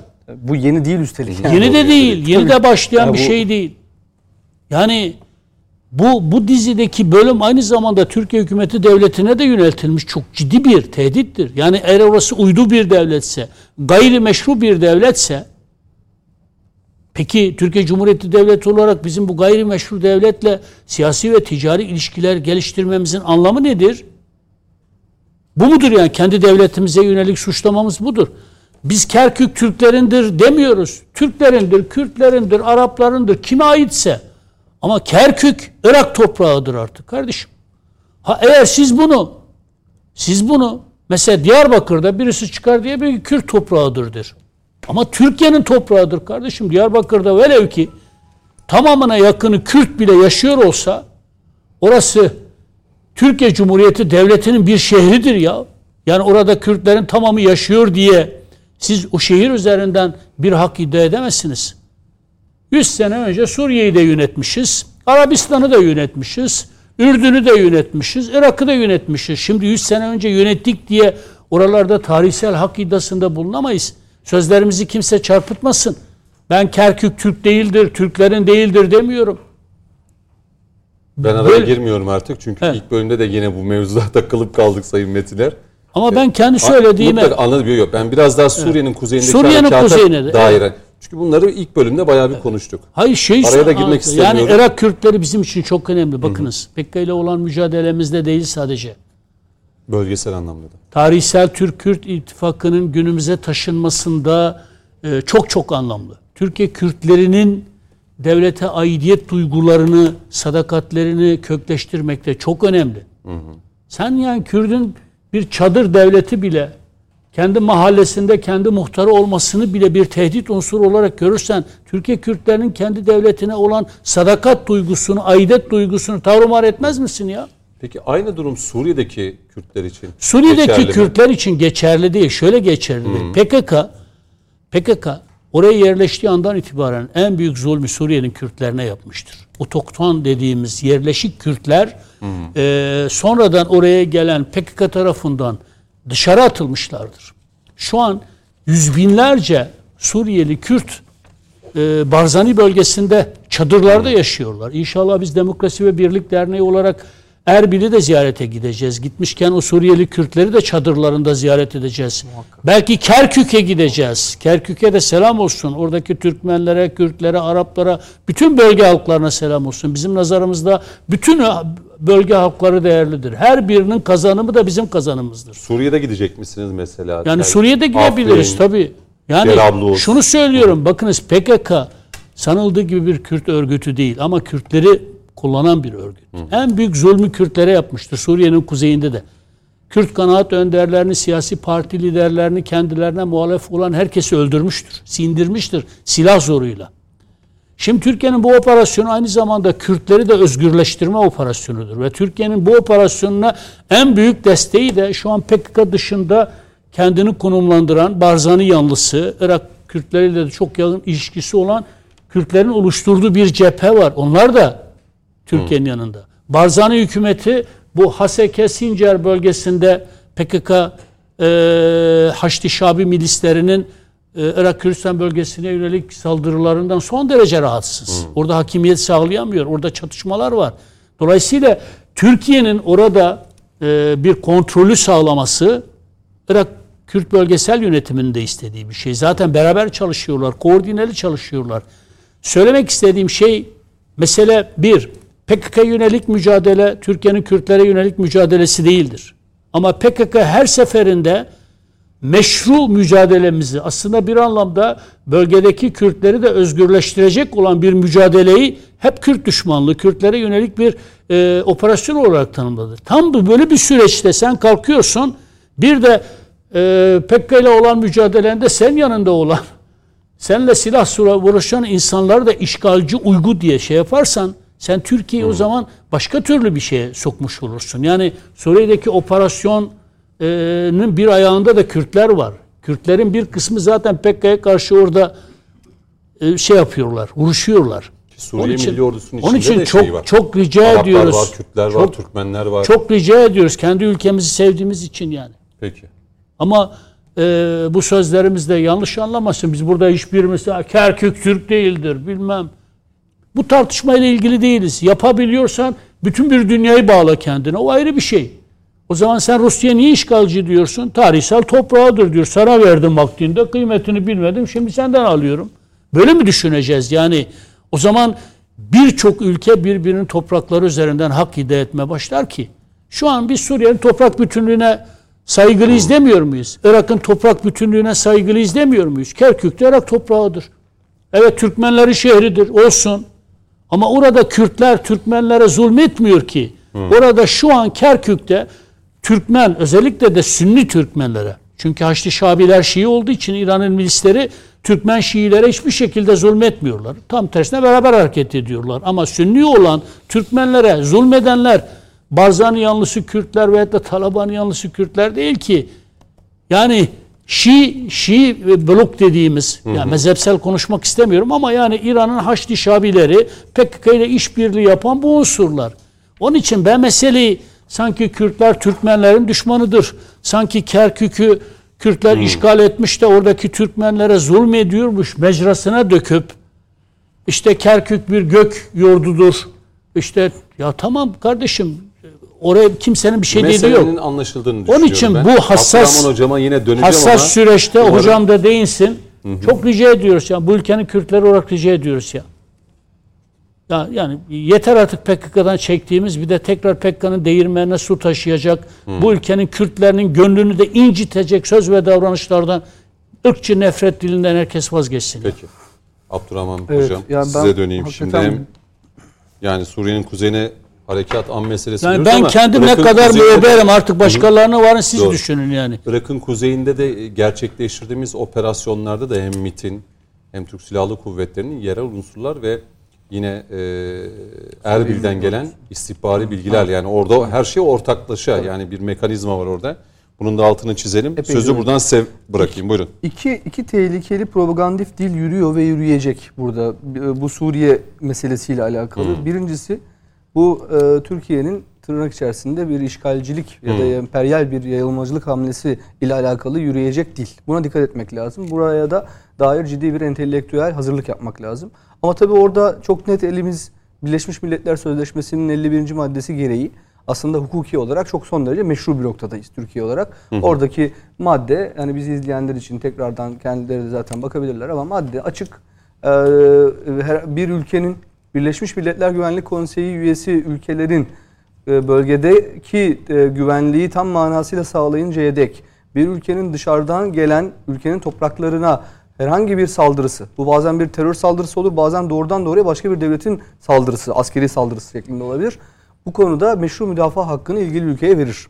Dolayısıyla Türkiye'nin yapmaya çalıştığı şey burada tam manasıyla Birleşmiş Milletler Sözleşmesi gereğince bir hukuki meşruiyet çizgisini korumaktır. Burada bir özellikle yayılmacılık, özellikle bir işgalcilik hareket, harekatına ilişkin ben e, son dönemde okuduğum, e, a, ismini de vereyim burada. Mesela BBC'de okudum bunu. BBC'de buna ilişkin bazı işaretler içeren yazılar var. New York Times, France 24 ve Deutsche Welle'nin e, farklı metinlerinde buna ilişkin işaretleri, sufleleri tabiri caizse Batı medyası vermeye başlamış. Dolayısıyla buradaki bu propagandif dile dikkat etmek lazım. İkinci propagandif dil az önce Mehmet Bey'in çok net söylediği ben de aynı şeye e, ilişkin hatta sizin sorduğunuz aynı durum Suriye'de Kürtler için geçerli değil mi sorusu var ya o çok kritik bir soru gerçekten. Biz çünkü aynı Araba ve Kamışlı bölgesinde bu meselenin uzanacağına ilişkin bir öngörümüz var mı? Var. Olması gerekiyor mu? Bence kesinlikle olması Bence gerekiyor. Kamışlı değil mi? Orada Durum şey olacak. Orada orada orada ise yürüyecek propaganda dili PKK üzerinden ve YPG üzerinden yürüyecek propaganda dili şöyle olacak. Di- dikkat etmek lazım. Ee, bölgeden Kürtler atılıyor. Kürtler temizleniyor. Yerine Erdoğan hükümeti ve Türkiye'nin emperyal güdüleri orada bir demografik temizlik yapacak. Demografik demografik bir dönüşüme gidecek. Arapları Dolayısıyla Arapları ve. Türkmenleri yerleştirecek. Dolayısıyla esasen Türkiye'deki PKK sorununu HDP'nin öncülüğünü edeceği bir siyasi dili buradan yürüteceklerini baştan düşünmek ve hesap etmek lazım. Çünkü biz bunu Selahattin Demirtaş'ın söylen Kobani'de- birinde Kobani olaylarında gördük. Doğru. Bunun bunun bunun, bunun modeli modeli Aynel Arap pardon. Aynel Arap demek lazım çok doğru. Aynel Arap meselesinde gördük biz bunu. Dolayısıyla buradaki bu propagandif dil bunun üzerinden yürüyecek ve ben buna tekrar söylüyorum Batı medyasında buna ilişkin bazı şeyler veriliyor. Çünkü özellikle bütün mesele e, Kürt lafı üzerinden, Kürtler lafı üzerinden tanımlamayla gid- gidiyor Batı medyasında. Çok doğru. Kürtler gidiyor.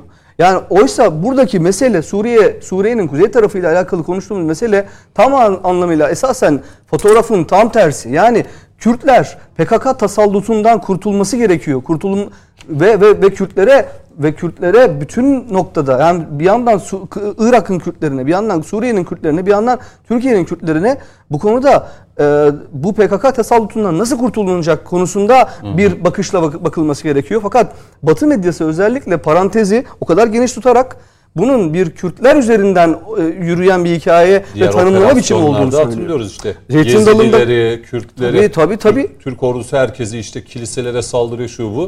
Ama Ve bu yüzden Ben ettik. dernek açılışındaki konuşmamda tabii. ilan etmedim mi? Doğru. Suriye'nin kuzeyinde yapılacak bir operasyon aynı zamanda Kürtleri de özgürleştirme Tabii, operasyonu. Çünkü tasallutundan- PKK'nın tasallutunu kıracak. Doğru. Ben Ama hatta- biz tam bunu anlatmaya çalışırken birileri başka bir mecra O- açtılar. Allah selamet O, vermesin o inşallah. dile çok dikkat etmek lazım. Çünkü ben bunu e, Suriye'nin kuzey tarafına yaptığımız askeri harekatlar içerisindeki zamanlarda da söylemiştim. TVNet'te de söyledim, farklı yerlerde söyledim. Bir yandan da şimdi askeri olarak bir şey yapıyorsunuz ve sonuna kadar az önce söyledim. Hukuki meşruiyetiniz belli. Siyasi çizginiz belli. Rotanız belli. Projeksiyonunuz belli. Bu konuyla alakalı bir sıkıntı yok. Fakat alttan işletilecek bu propagandif dile karşı da aynı zamanda kültürel bakımdan, sivil bakımdan o yüzden derne, derne- derneğiniz Mehmet Bey hakikaten sivil faaliyetler bakımından da meselenin tabiri caizse altını da doldurmak gerekiyor. Altını da eş anlı olarak inşa etmek gerekiyor. Aksi halde mesele otomatik olarak siyasetin bir enstrümanına dönüştürülecek ve o siyasetin enstrümanı arasında asıl mesele tabiri caizse manipüle edilerek e, Türkiye'deki Kürtlerin bir şekilde kanalize edilmesine, manipüle edilmesine hatta marjinalleştirilmesine götürülecek bir tehlikeli dile dönüşebilir. Bu tehlikeli dil konusunda da özellikle hassas uyanık olmamız lazım. Bu sadece siyasetçiler için değil. Mustafa Bey aramızda, Mehmet Bey e, siyasetçi. Sadece siyasetçiler için hepimizin ortak görevi. Medyanın da ortak görevi. Bu dillere dikkat etmemiz lazım. Peki. Yani bu, bu çünkü bu, bu, bu, bu yumuşak karın. Buna dikkat, dikkatli olmak lazım. Ee, şimdi son araya gidiyorum. Dönüşte yani bu başlıkları da Reklam arası değil mi? Evet. Tamam. Son araya gideceğiz. Dönüşte biraz siyasi başlıklardan hazır Mustafa Bey'i de yakalamışken birkaç sorumuz Buyurun, olacak evet, şu altılı masayla alakalı. Evet. Değil mi? Sayın Metiner soralım. Tabii. Ee, Ama ne güzel Mustafa kardeşim de çok iyi bir olumlu hava yaratı yo yakalamışken. yo yo normal sorular soracağız. masaya girip masayı devirmeyelim bu masayı. Kaçlı masa? Beşli masa. Bari bu masayı devirmeyelim yani. bu masa güzeldi bu akşam. Ee, son ara diyelim. 3-5 dakika bir ara istiyoruz. Efendim devam ediyoruz. Ee, son bölümdeyiz. Ee, dar bir zamanımız var. Biraz siyaset e, başlıklarına e, göz atacağız. Ee, hazır. Saadet Partisi Dış İlişkilerden Sorumlu Genel Başkan Yardımcısı Sayın Mustafa Kaya da bizimle olduğu için Altılı Masa'nın görüşmelerinin e, devam ettiğini ve tarih belirleniyor. Ve her görüşmenin de bir önceki görüşmeden daha da uzadığını da görüyoruz. Yani bayağı bir mevzular, meseleler konuşuluyor. Son olarak şu altılı masadaki bu başkanlık yarışı ya da aday çıkarma konusunda Kılıçdaroğlu'nun adaylığı sanki kendisi çok istiyormuş gibi ama altılı masada buna yanaşmayan, mesela Saadet Partisi'ni de çok merak ediyorum. Ee, Kılıçdaroğlu'nun adaylığı hususunda sıcak bakar mı yoksa çoklu aday mı olur? Sayın Davutoğlu'nun az önce attığı bir şey vardı. Her parti e, hani acaba kendi adayla mı girmeli yoksa ortak bir adayla ilk turda seçimi de kazanabiliriz açıklaması geldi e, akşam saatlerinde. Ve tüm bunlar tartışılırken HDP kanadından bir çıkış geldi. E, altılı masaya yönelik HDP karar verici olan HDP'dir diye bir çıkış. Şanlıurfa milletvekili yanılmıyorsam. E, böyle bir değerlendirme Yani geldi. şöyle- Çok merak ediyorum. Nasıl değerlendiriyorsun Şöyle bunları? şimdi bir e, ben net olarak söyleyeyim. Burası bir dostlar meclisi. Ben de o açıklıkla söylüyorum. Bu zamana kadar Altılı Masa'nın toplantılarının hiçbirinde isimler üzerinden Cumhurbaşkanı adayı konusu gündeme gelmedi. Hiç konuşulmadı Hiç konuşulmadı. Hiç. Genel Başkan Temel Bey'le de konuştunuz. Hiç Biz isim geçmedi. çok özel asla bir isim üzerinden bir değerlendirme yapılmadı. Bunu net olarak ifade edeyim. Buna Kemal Bey dahil diğer ismi geçen adaylar dahil hiçbirisi gündeme gelmedi. Yani Ya ekranlarda konuştuğumuz isimler hiç masada Ha, yok yok şöyle. ya işte Cüneyt Bey olsa nasıl olur? Mehmet Bey olsa nasıl olur? Coşkun e, komutan olsa nasıl olur? Gibi bir değerlendirme Anladım, yapılmadı. anladım. Onu söyleyeyim. İkincisi şu anda odaklanılan 5 tane komisyon var.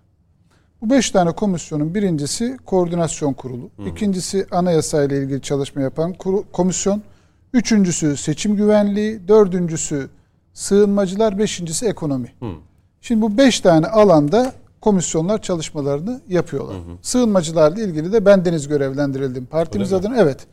Ben, yani biz burada nasıl işte bunları kamuoyuna deklar ederiz şeklinde bir şeyler yapıyoruz. Genel başkan yardımcıları düzeyinde, düzeyinde mi oluyor bu komisyon? Genelde evet öyle hocam. Yani e, mesela bütün hepsinde diğer şeyde sadece bizim anayasa komisyonunda Mustafa Kamalak Bey var. E, diğerlerinin hepsi genel başkan yardımcısı. Malumunuz Bülent Bey zaten e, koordinasyon kurulundaydı. Şimdi bunlar var. Şimdi e, tabii bu masanın yedinci ayağı yok. 6 artı 1 yok. Yok. Neden yok? Şimdi herkes kendisini bir yere konumlandırıyor olabilir. Herkes kendisine bir önem atfediyor olabilir. Herkes kendisine siyasi rol olarak Türkiye'nin siyasetinde belirleyici olmak gibi bir hedefi olduğunu düşünebilir. Bu anlaşılabilir bir şeydir. Ama biz özellikle oturup da yani altılı masa dışındaki herhangi bir partiyle e, oturup da bu konuları müzakere etmedik. Bunu söyleyeyim. Yani bu dördüncü toplantı değil mi? Beşincisi, Evet, beşincisi olacak Meral Hanım. Meral Hanım'ın ev Meral- sahipliğinde ev sahipliği. olacak. Altıncısı Dört bizim. toplantıda hiç yani anladığım memleketin meseleleri üzerine bu masada konuşuluyor, tartışılıyor. evet, evet. Ama bu kadar uzun sürmesi yani 8-9 saat Şöyle, sürmesi normal mi? Şöyle, normal. Öyle mi? normal tabii. Yani normal çünkü orada özellikle bu ekonomik meseleyle ilgili diğer biraz önce saydığım Hı hı, e, komisyonların çalışmalarıyla ilgili önceden yapılan komisyonların e, çalışmaları, raporları e, bir e, şeye sunuyor. Taslak çünkü bu yapılan komisyonun. Nihai kararı orada genel başkanlar veriyor. Genel başkanlar da verdikleri kararı sizin de takip ettiğiniz gibi kamuoyuna deklare ediyor. Onun içeriğinde. Dolayısıyla bunu ifade etmem lazım. Diğeri başka bir şey söyleyeceğim Tabii, burada. buyurun. Yani e, Mehmet Bey'in söylediği konuyu önemsiyorum. E, Türkiye'de e, yani Türkiye Cumhuriyeti vatandaşlarının bu devlete olan aidiyetini sorgulayacak dilin, üslubun çok tehlikeli sonuçları olacağı kanaatindeyim. Hı. O yüzden HDP için de konuşulurken de veya farklı şekilde konuşulurken de kanaatler farklı olabilir, farklı düşünüyor olabiliriz ama siyasi alanın olabildiğince geniş tutulması gerektiği kanaatindeyim. Bunu şöyle örnek, örneklendireyim. Sayın Cumhurbaşkanı'nın son Diyarbakır ziyaretinde yapmış olduğu konuşmada oradaki topluluğa karşı kullandığı ifade çözüm süreci masasını biz devirmedik sözünün muhatabı orada HDP'li seçmendir. HDP'ye oy veren seçmendir. HDP'ye oy veren seçmene kendisini tarif etmek dolayısıyla onların iradesinin kendi partisine dönük olarak değişmesini sağlamaktır. Dolayısıyla bir başka siyasi partinin yani HDP'ye oy veren seçmenlere mesaj ulaştırma gayretine kesinlikle e, bu anlamda bu aidiyetin sağlamlaştırılması şeklinde bakmak gerekir. Ayrıca şunu da ifade edeyim. Yani e, terör kimden gelirse gelsin ve Milli Görüş Hareketi'nin 50 küsür yıllık siyasi yaşamında herkes bunu bilir. 4 sefer siyasi partisi kapatılmış olmasına rağmen çok şükür hiçbir zaman illegal bir yapılanma içine girmeden ve terörün bütün türevleriyle e, olabildiği ölçüde, gücü yettiği ölçüde mücadele eden bir hareketin temsilcileriyiz. Dolayısıyla bizim e, bu anlamda burada da yapmaya çalıştığımız, ortaya koyduğumuz çalışmaların merkezinde ülkemizin birliği, beraberliği, kardeşliği vardır.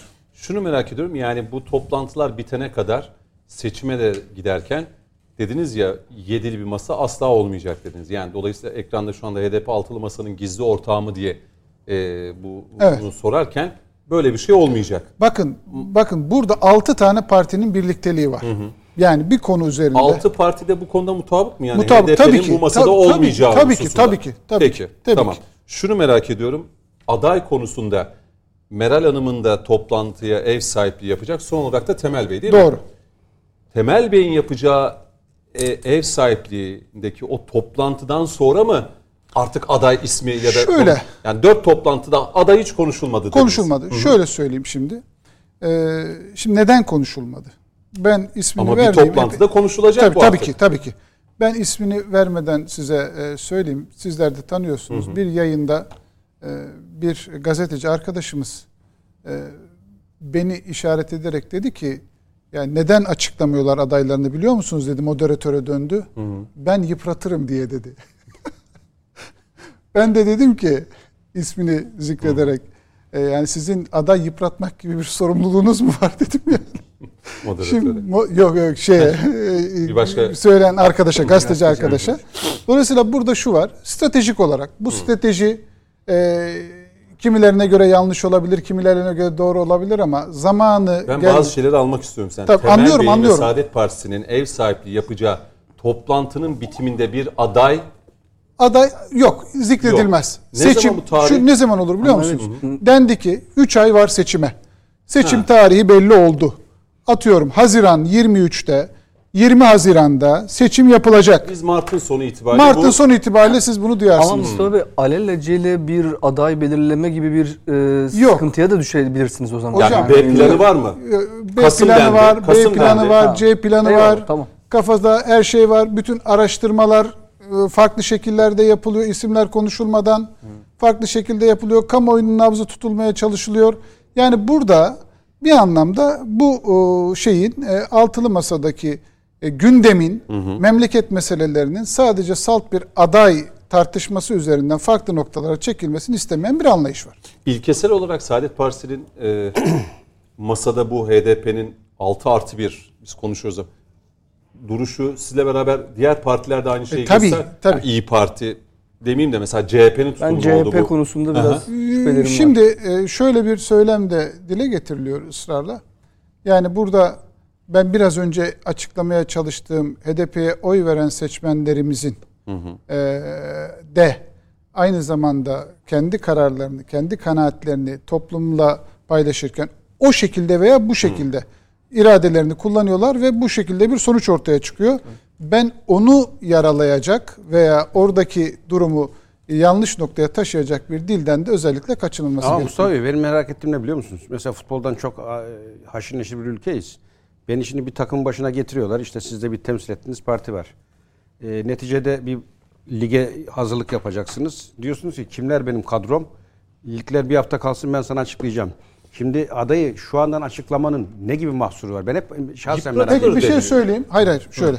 Ee, Cumhur İttifakı'nın adayının kesin olarak Sayın Cumhurbaşkanı olduğu deklare edildi mi? Ediyorlar. Çok defa söylüyor. Hayır. Ama iki gün evvel Sayın Ömer Çelik açıkladı ya. Sayın Hayır Bahçeli Sayın Ömer dışında- Çelik açıkladı Mustafa Bey Ne iki dedi? gün evvel. Ne dedi? dedi? ki e, Sayın AK Parti Çok Genel Başkanı söyledi. ve Cumhurbaşkanımız Recep Tayyip Erdoğan'dır dedi. Ömer Çelik dedi. Doğru. aday. Kızılcahamam kampımızda İkinci merak ettiğim husus şu. Onu da ben sorayım ki ya bunu şey yapalım. Mesela şimdi 6. şey pardon 7. yok dediniz. E, oldu ya siyaset öyle bir noktaya geldi ki 7. masaya oturdu. Ne yaparsınız Saadet Partisi olarak? Yok Tepkiniz böyle olur. bir şey yani. Olduğunu varsayalım. hayır, ben ben ya- şimdi olmayan bir şey üzerine varsayım üzerine komutanım öyle bir şey yani zaten altılı masa bir araya gelirken kendilerine göre bir kural belirlediler ve bu kuralın dışında yedinci bir, sekizinci, dokuzuncu bir partinin dahil Yani edilmesi bu mümkün masa değil. seçime kadar Bu 6 şekilde parti. altı, altı parti şeklinde Tamam. gidecek. Ee, peki şunu da merak... Burada Sayın Metiner sorunuz var mı? Yani sizin... Notları konuda- aldı bir şey söyleyecek herhalde. Yok süre de daralıyor o yüzden. Süre o yüzden. Ay, konuşma geldi. Beşli masayı Şey- devirmeden Buyurun, bitireceğiz toplantıyı. Soru cevap şeklinde gidiyoruz. Hani hazır Mustafa Bey'i de Hazır. Mustafa Bey'i sadece- bulmuş- bulmuşuz. Ben sadece HDP konusunda bir açıklama yapmak isterim. Ee, HDP konusunda sorunlu bir dil üzerinden e, altılı masanın siyaset yapıyor olmasını yadırgıyorum. Bu ülkenin bir Kürdü olarak görüyorum. Siz PKK terör örgütü diyeceksiniz, siyasi partisine hiçbir şey demeyeceksiniz. Bu bir çelişki. PKK terör örgütü ise HDP'de o terör örgütünün siyasi partisidir. O zaman şöyle düşüneceksiniz ve de diyeceksiniz. Evet HDP ile sonuna kadar mücadele ederiz ama partisi de cicidir, yasaldır, meşrudur. Gerektiğinde de ittifak yaparız. Evet altılı masada yeri yoktur ama O zaman PKK'yı terör örgütü olma, e, olarak görmenin anlamı nedir? Ya PKK'yı şöyle bir örgüt düşününüz. Kandil'de yönetim merkezi var. Silahlı güçleri var. Ellerine Keleşnikov veriyor. Roket atarlar veriyor. Bazılarına diyor ki siz de gidin siyaset yapın diyorlar. Parti kurun. Bazılarına da gazete açın. Televizyon açın. Şimdi birileri bize diyorlar ki evet biz PKK terör örgütüne karşıyız ama medyasına karşı değiliz. Medyada terörün propagandasının yapılmasından rahatsızlık duymayız. İşte gazetedir kapatıldığında da demokrasi elden gider deriz. İfade özgürlüğü nerede kaldı deriz. Hukuk çiğneniyor deriz. E siyasal partisinin olmasında da bir sakınca görmeyiz. Kapatıldığında da kızılca kıyamet kopartırız. Şimdi burada artık herkesin netleşmesi gerekiyor. Ben bu ülkenin bir Kürdü olarak çok net söylüyorum. Bir, PKK terör örgütüne ne kadar karşıysam, gayrimeşru görüyorsam, onun ses partisinde gayrimeşru görürüm. Terörün siyaseti olmaz. Silahla siyaset bir arada Ama olmaz. Mustafa diyor ki masada olmayacak. bir saniye. diyor. Ya Şöyle, masayla ilgili şöyle. He, anladım. Şimdi şöyle. HDP tabanı ile ilgili. Evet HDP tabanı bizim insanlarımızdan oluşuyor. Evet. Yani PKK militanlarından oluşan o kemik tabanın dışındaki vatandaşlarımız gene devletimizin eski Türkiye'deki devletimizin yanlış politikalarından dolayı PKK, HDP mecbur ve mahkum bırakılan bir kitleden oluşuyor. Derneğimizin açılış konuşmasında da söyledim. Yani PKK ile e, 90'lı yıllarda devlet arasında sıkışıp kalan ve bölgesini, köylerini terk edip şehrin çeperlerine sığınan insanlar, iç göçten kaynaklanan sorunlarıyla beraber devlet ilgisiz kaldı, ilgilenmedi. Nesiller e, öfkeyle büyüdüler ve işte bugün mesela Batmanlı bir aile aradı beni. Buradan Ceze Tevkifler Genel Müdürümüze de teşekkürlerimi iletiyorum. Kızı Pekka'dan cezaevinde. Oğlu diyelim ki dağ başında tıpkı Diyarbakır annelerimizin şu an evlatlarının Pekka'da olduğu gibi. Şimdi evlat evladı Pekka'dan ölmüştür diye kızı Pekka'da cezaevindedir diye sen bir aileyi ve de on binlerce aileyi PKK'lı diye dışlarsan, çocuklarına o gözle bakarsan, kamuda iş vermezsen kaçınılmaz bir biçimde Son bunu dakikam diyor yönetmenim. onun Evet. için onun için HDP tabanına seslenirken bu özenli dilin, ayrıştırıcı dilin kullanmasından son derece yanayım ama HDP'nin PKK'nın siyasi partisi olduğunu ve dolayısıyla da terörün bir parçası olduğu gerçekliğini de örtmeden bunu yapmamız gerektiğine inanıyorum. Şimdi Böyle yeni bir HDP tartışmaya gitmeyelim. hayır 3 yok. dakikam Hayır, hayır, şunu kapatacağım. tam kapan. Ben e, birbirimizi bugün e, doğru anladığımızı düşünüyorum. Yani HDP bugün parlamentoda grup başkan vekili aracılığıyla Türkiye Büyük Millet Meclisi'ni yöneten bir parti değil mi? Parlamentodaki komisyonlara üye vererek Evet. o komisyon çalışmalarını yürüten bir parti değil mi? HDP aynı zamanda hazine yardımı alarak seçimlerde bu yardımı kullanan bir parti değil mi? Şimdi hal böyleyken 3, 5, 15, 25 neyse. Hukuki çerçeve bunu gösteriyor. Hukuki çerçeve bu. Tamam. Yasal Şimdi çerçeve. buranın Ha, yasal çerçeve. buranın buranın yani e, terörle ilişkili kim varsa ve bunun mahkeme yoluyla hukuk karşısında neyi tespit edilirse bununla mücadele etmek hepimizin ve bunun kabul etmek buna doğru bir şekilde bunun yanında durmak hepimizin boynunun borcu. Ama siyasetin alanını genişletecek ya diyelim ki şöyle bir e, şey var e, terör e, boyutu var ama şu kadarcık da bir siyaset alanı var.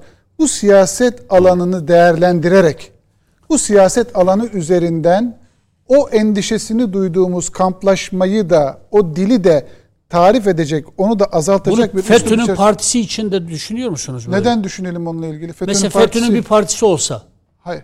Şimdi parlamentoda olsa bu şekilde düşünür müsünüz? Şimdi hayır, parlament bakın parlamentoda olsa diyorsunuz. Evet. FETÖ üzerinden değerlendirmeyin. Ben diyorum ki şu anda parlamentoda meşru değil mi Mehmet Bey?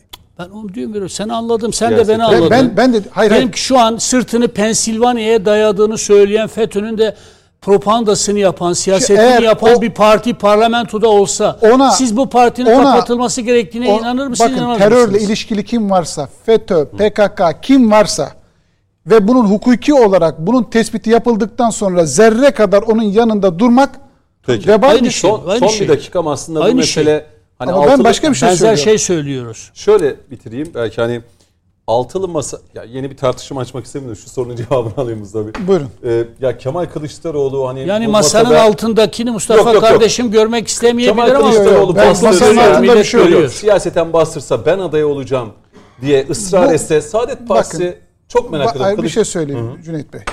Burada Son 30 e, partileri tamam partilerin oy oranlarına göre oy oranı az, oy oranı fazla şeklinde değerlendirmeler var. E, burada Cumhuriyet Halk Partisi altılı masa içerisinde oy oranında en yüksek Evet. sahip parti ama karar verme noktasında diğerleriyle eşit. Anladım. Peki bunu dediniz ama işte bugün de HDP'den işte altılı masada karar verici HDP'dir deyince Ben- olay bambaşka bir Ben Böyle- CHP, gitti. CHP Böyle- HDP meselesinde Mustafa Bey kadar iyimser değilim ama başka Böyle- bir programda. Başka bir programda konuşalım. Bugün Abdurrahman Hocam Eyvallah. siz az konuştunuz. Estağfurullah. En çok Coşkun Başbuğ konuştu. Öyle mi? Ama o sınırdan geldi. Evet sınırdan, doğru sınırdan geldi o. Saadet Partisi'nin dış ilişkilerden sorumlu genel başkan yardımcısı Mustafa Kaya. Teşekkür- Çok teşekkür Ben ederim. teşekkür Aslında ederim. şu dış gelişmeler olmasaydı belki çok da güzel olurdu bu altılı masa üzerinden soru cevap şeklinde. Ee, iyi giderdik. Coşkun Başbuğ teşekkür ediyorum. Ben Mehmet Metiner teşekkür ederim. Sürçülisan Abdurrahman Hocam çok teşekkür ederim. Sizler de izlediniz efendim. Biz bitiriyoruz. Programı tekrarı bu gece yine TVNet ekranlarında. Birazdan sert sorular olacak TVNet ekranlarında efendim. Bizden ayrılmayın. AK Parti'nin Ankara İl Başkanı olacak. Ee, bu bilgiyi de verelim. Efendim hoşçakalın.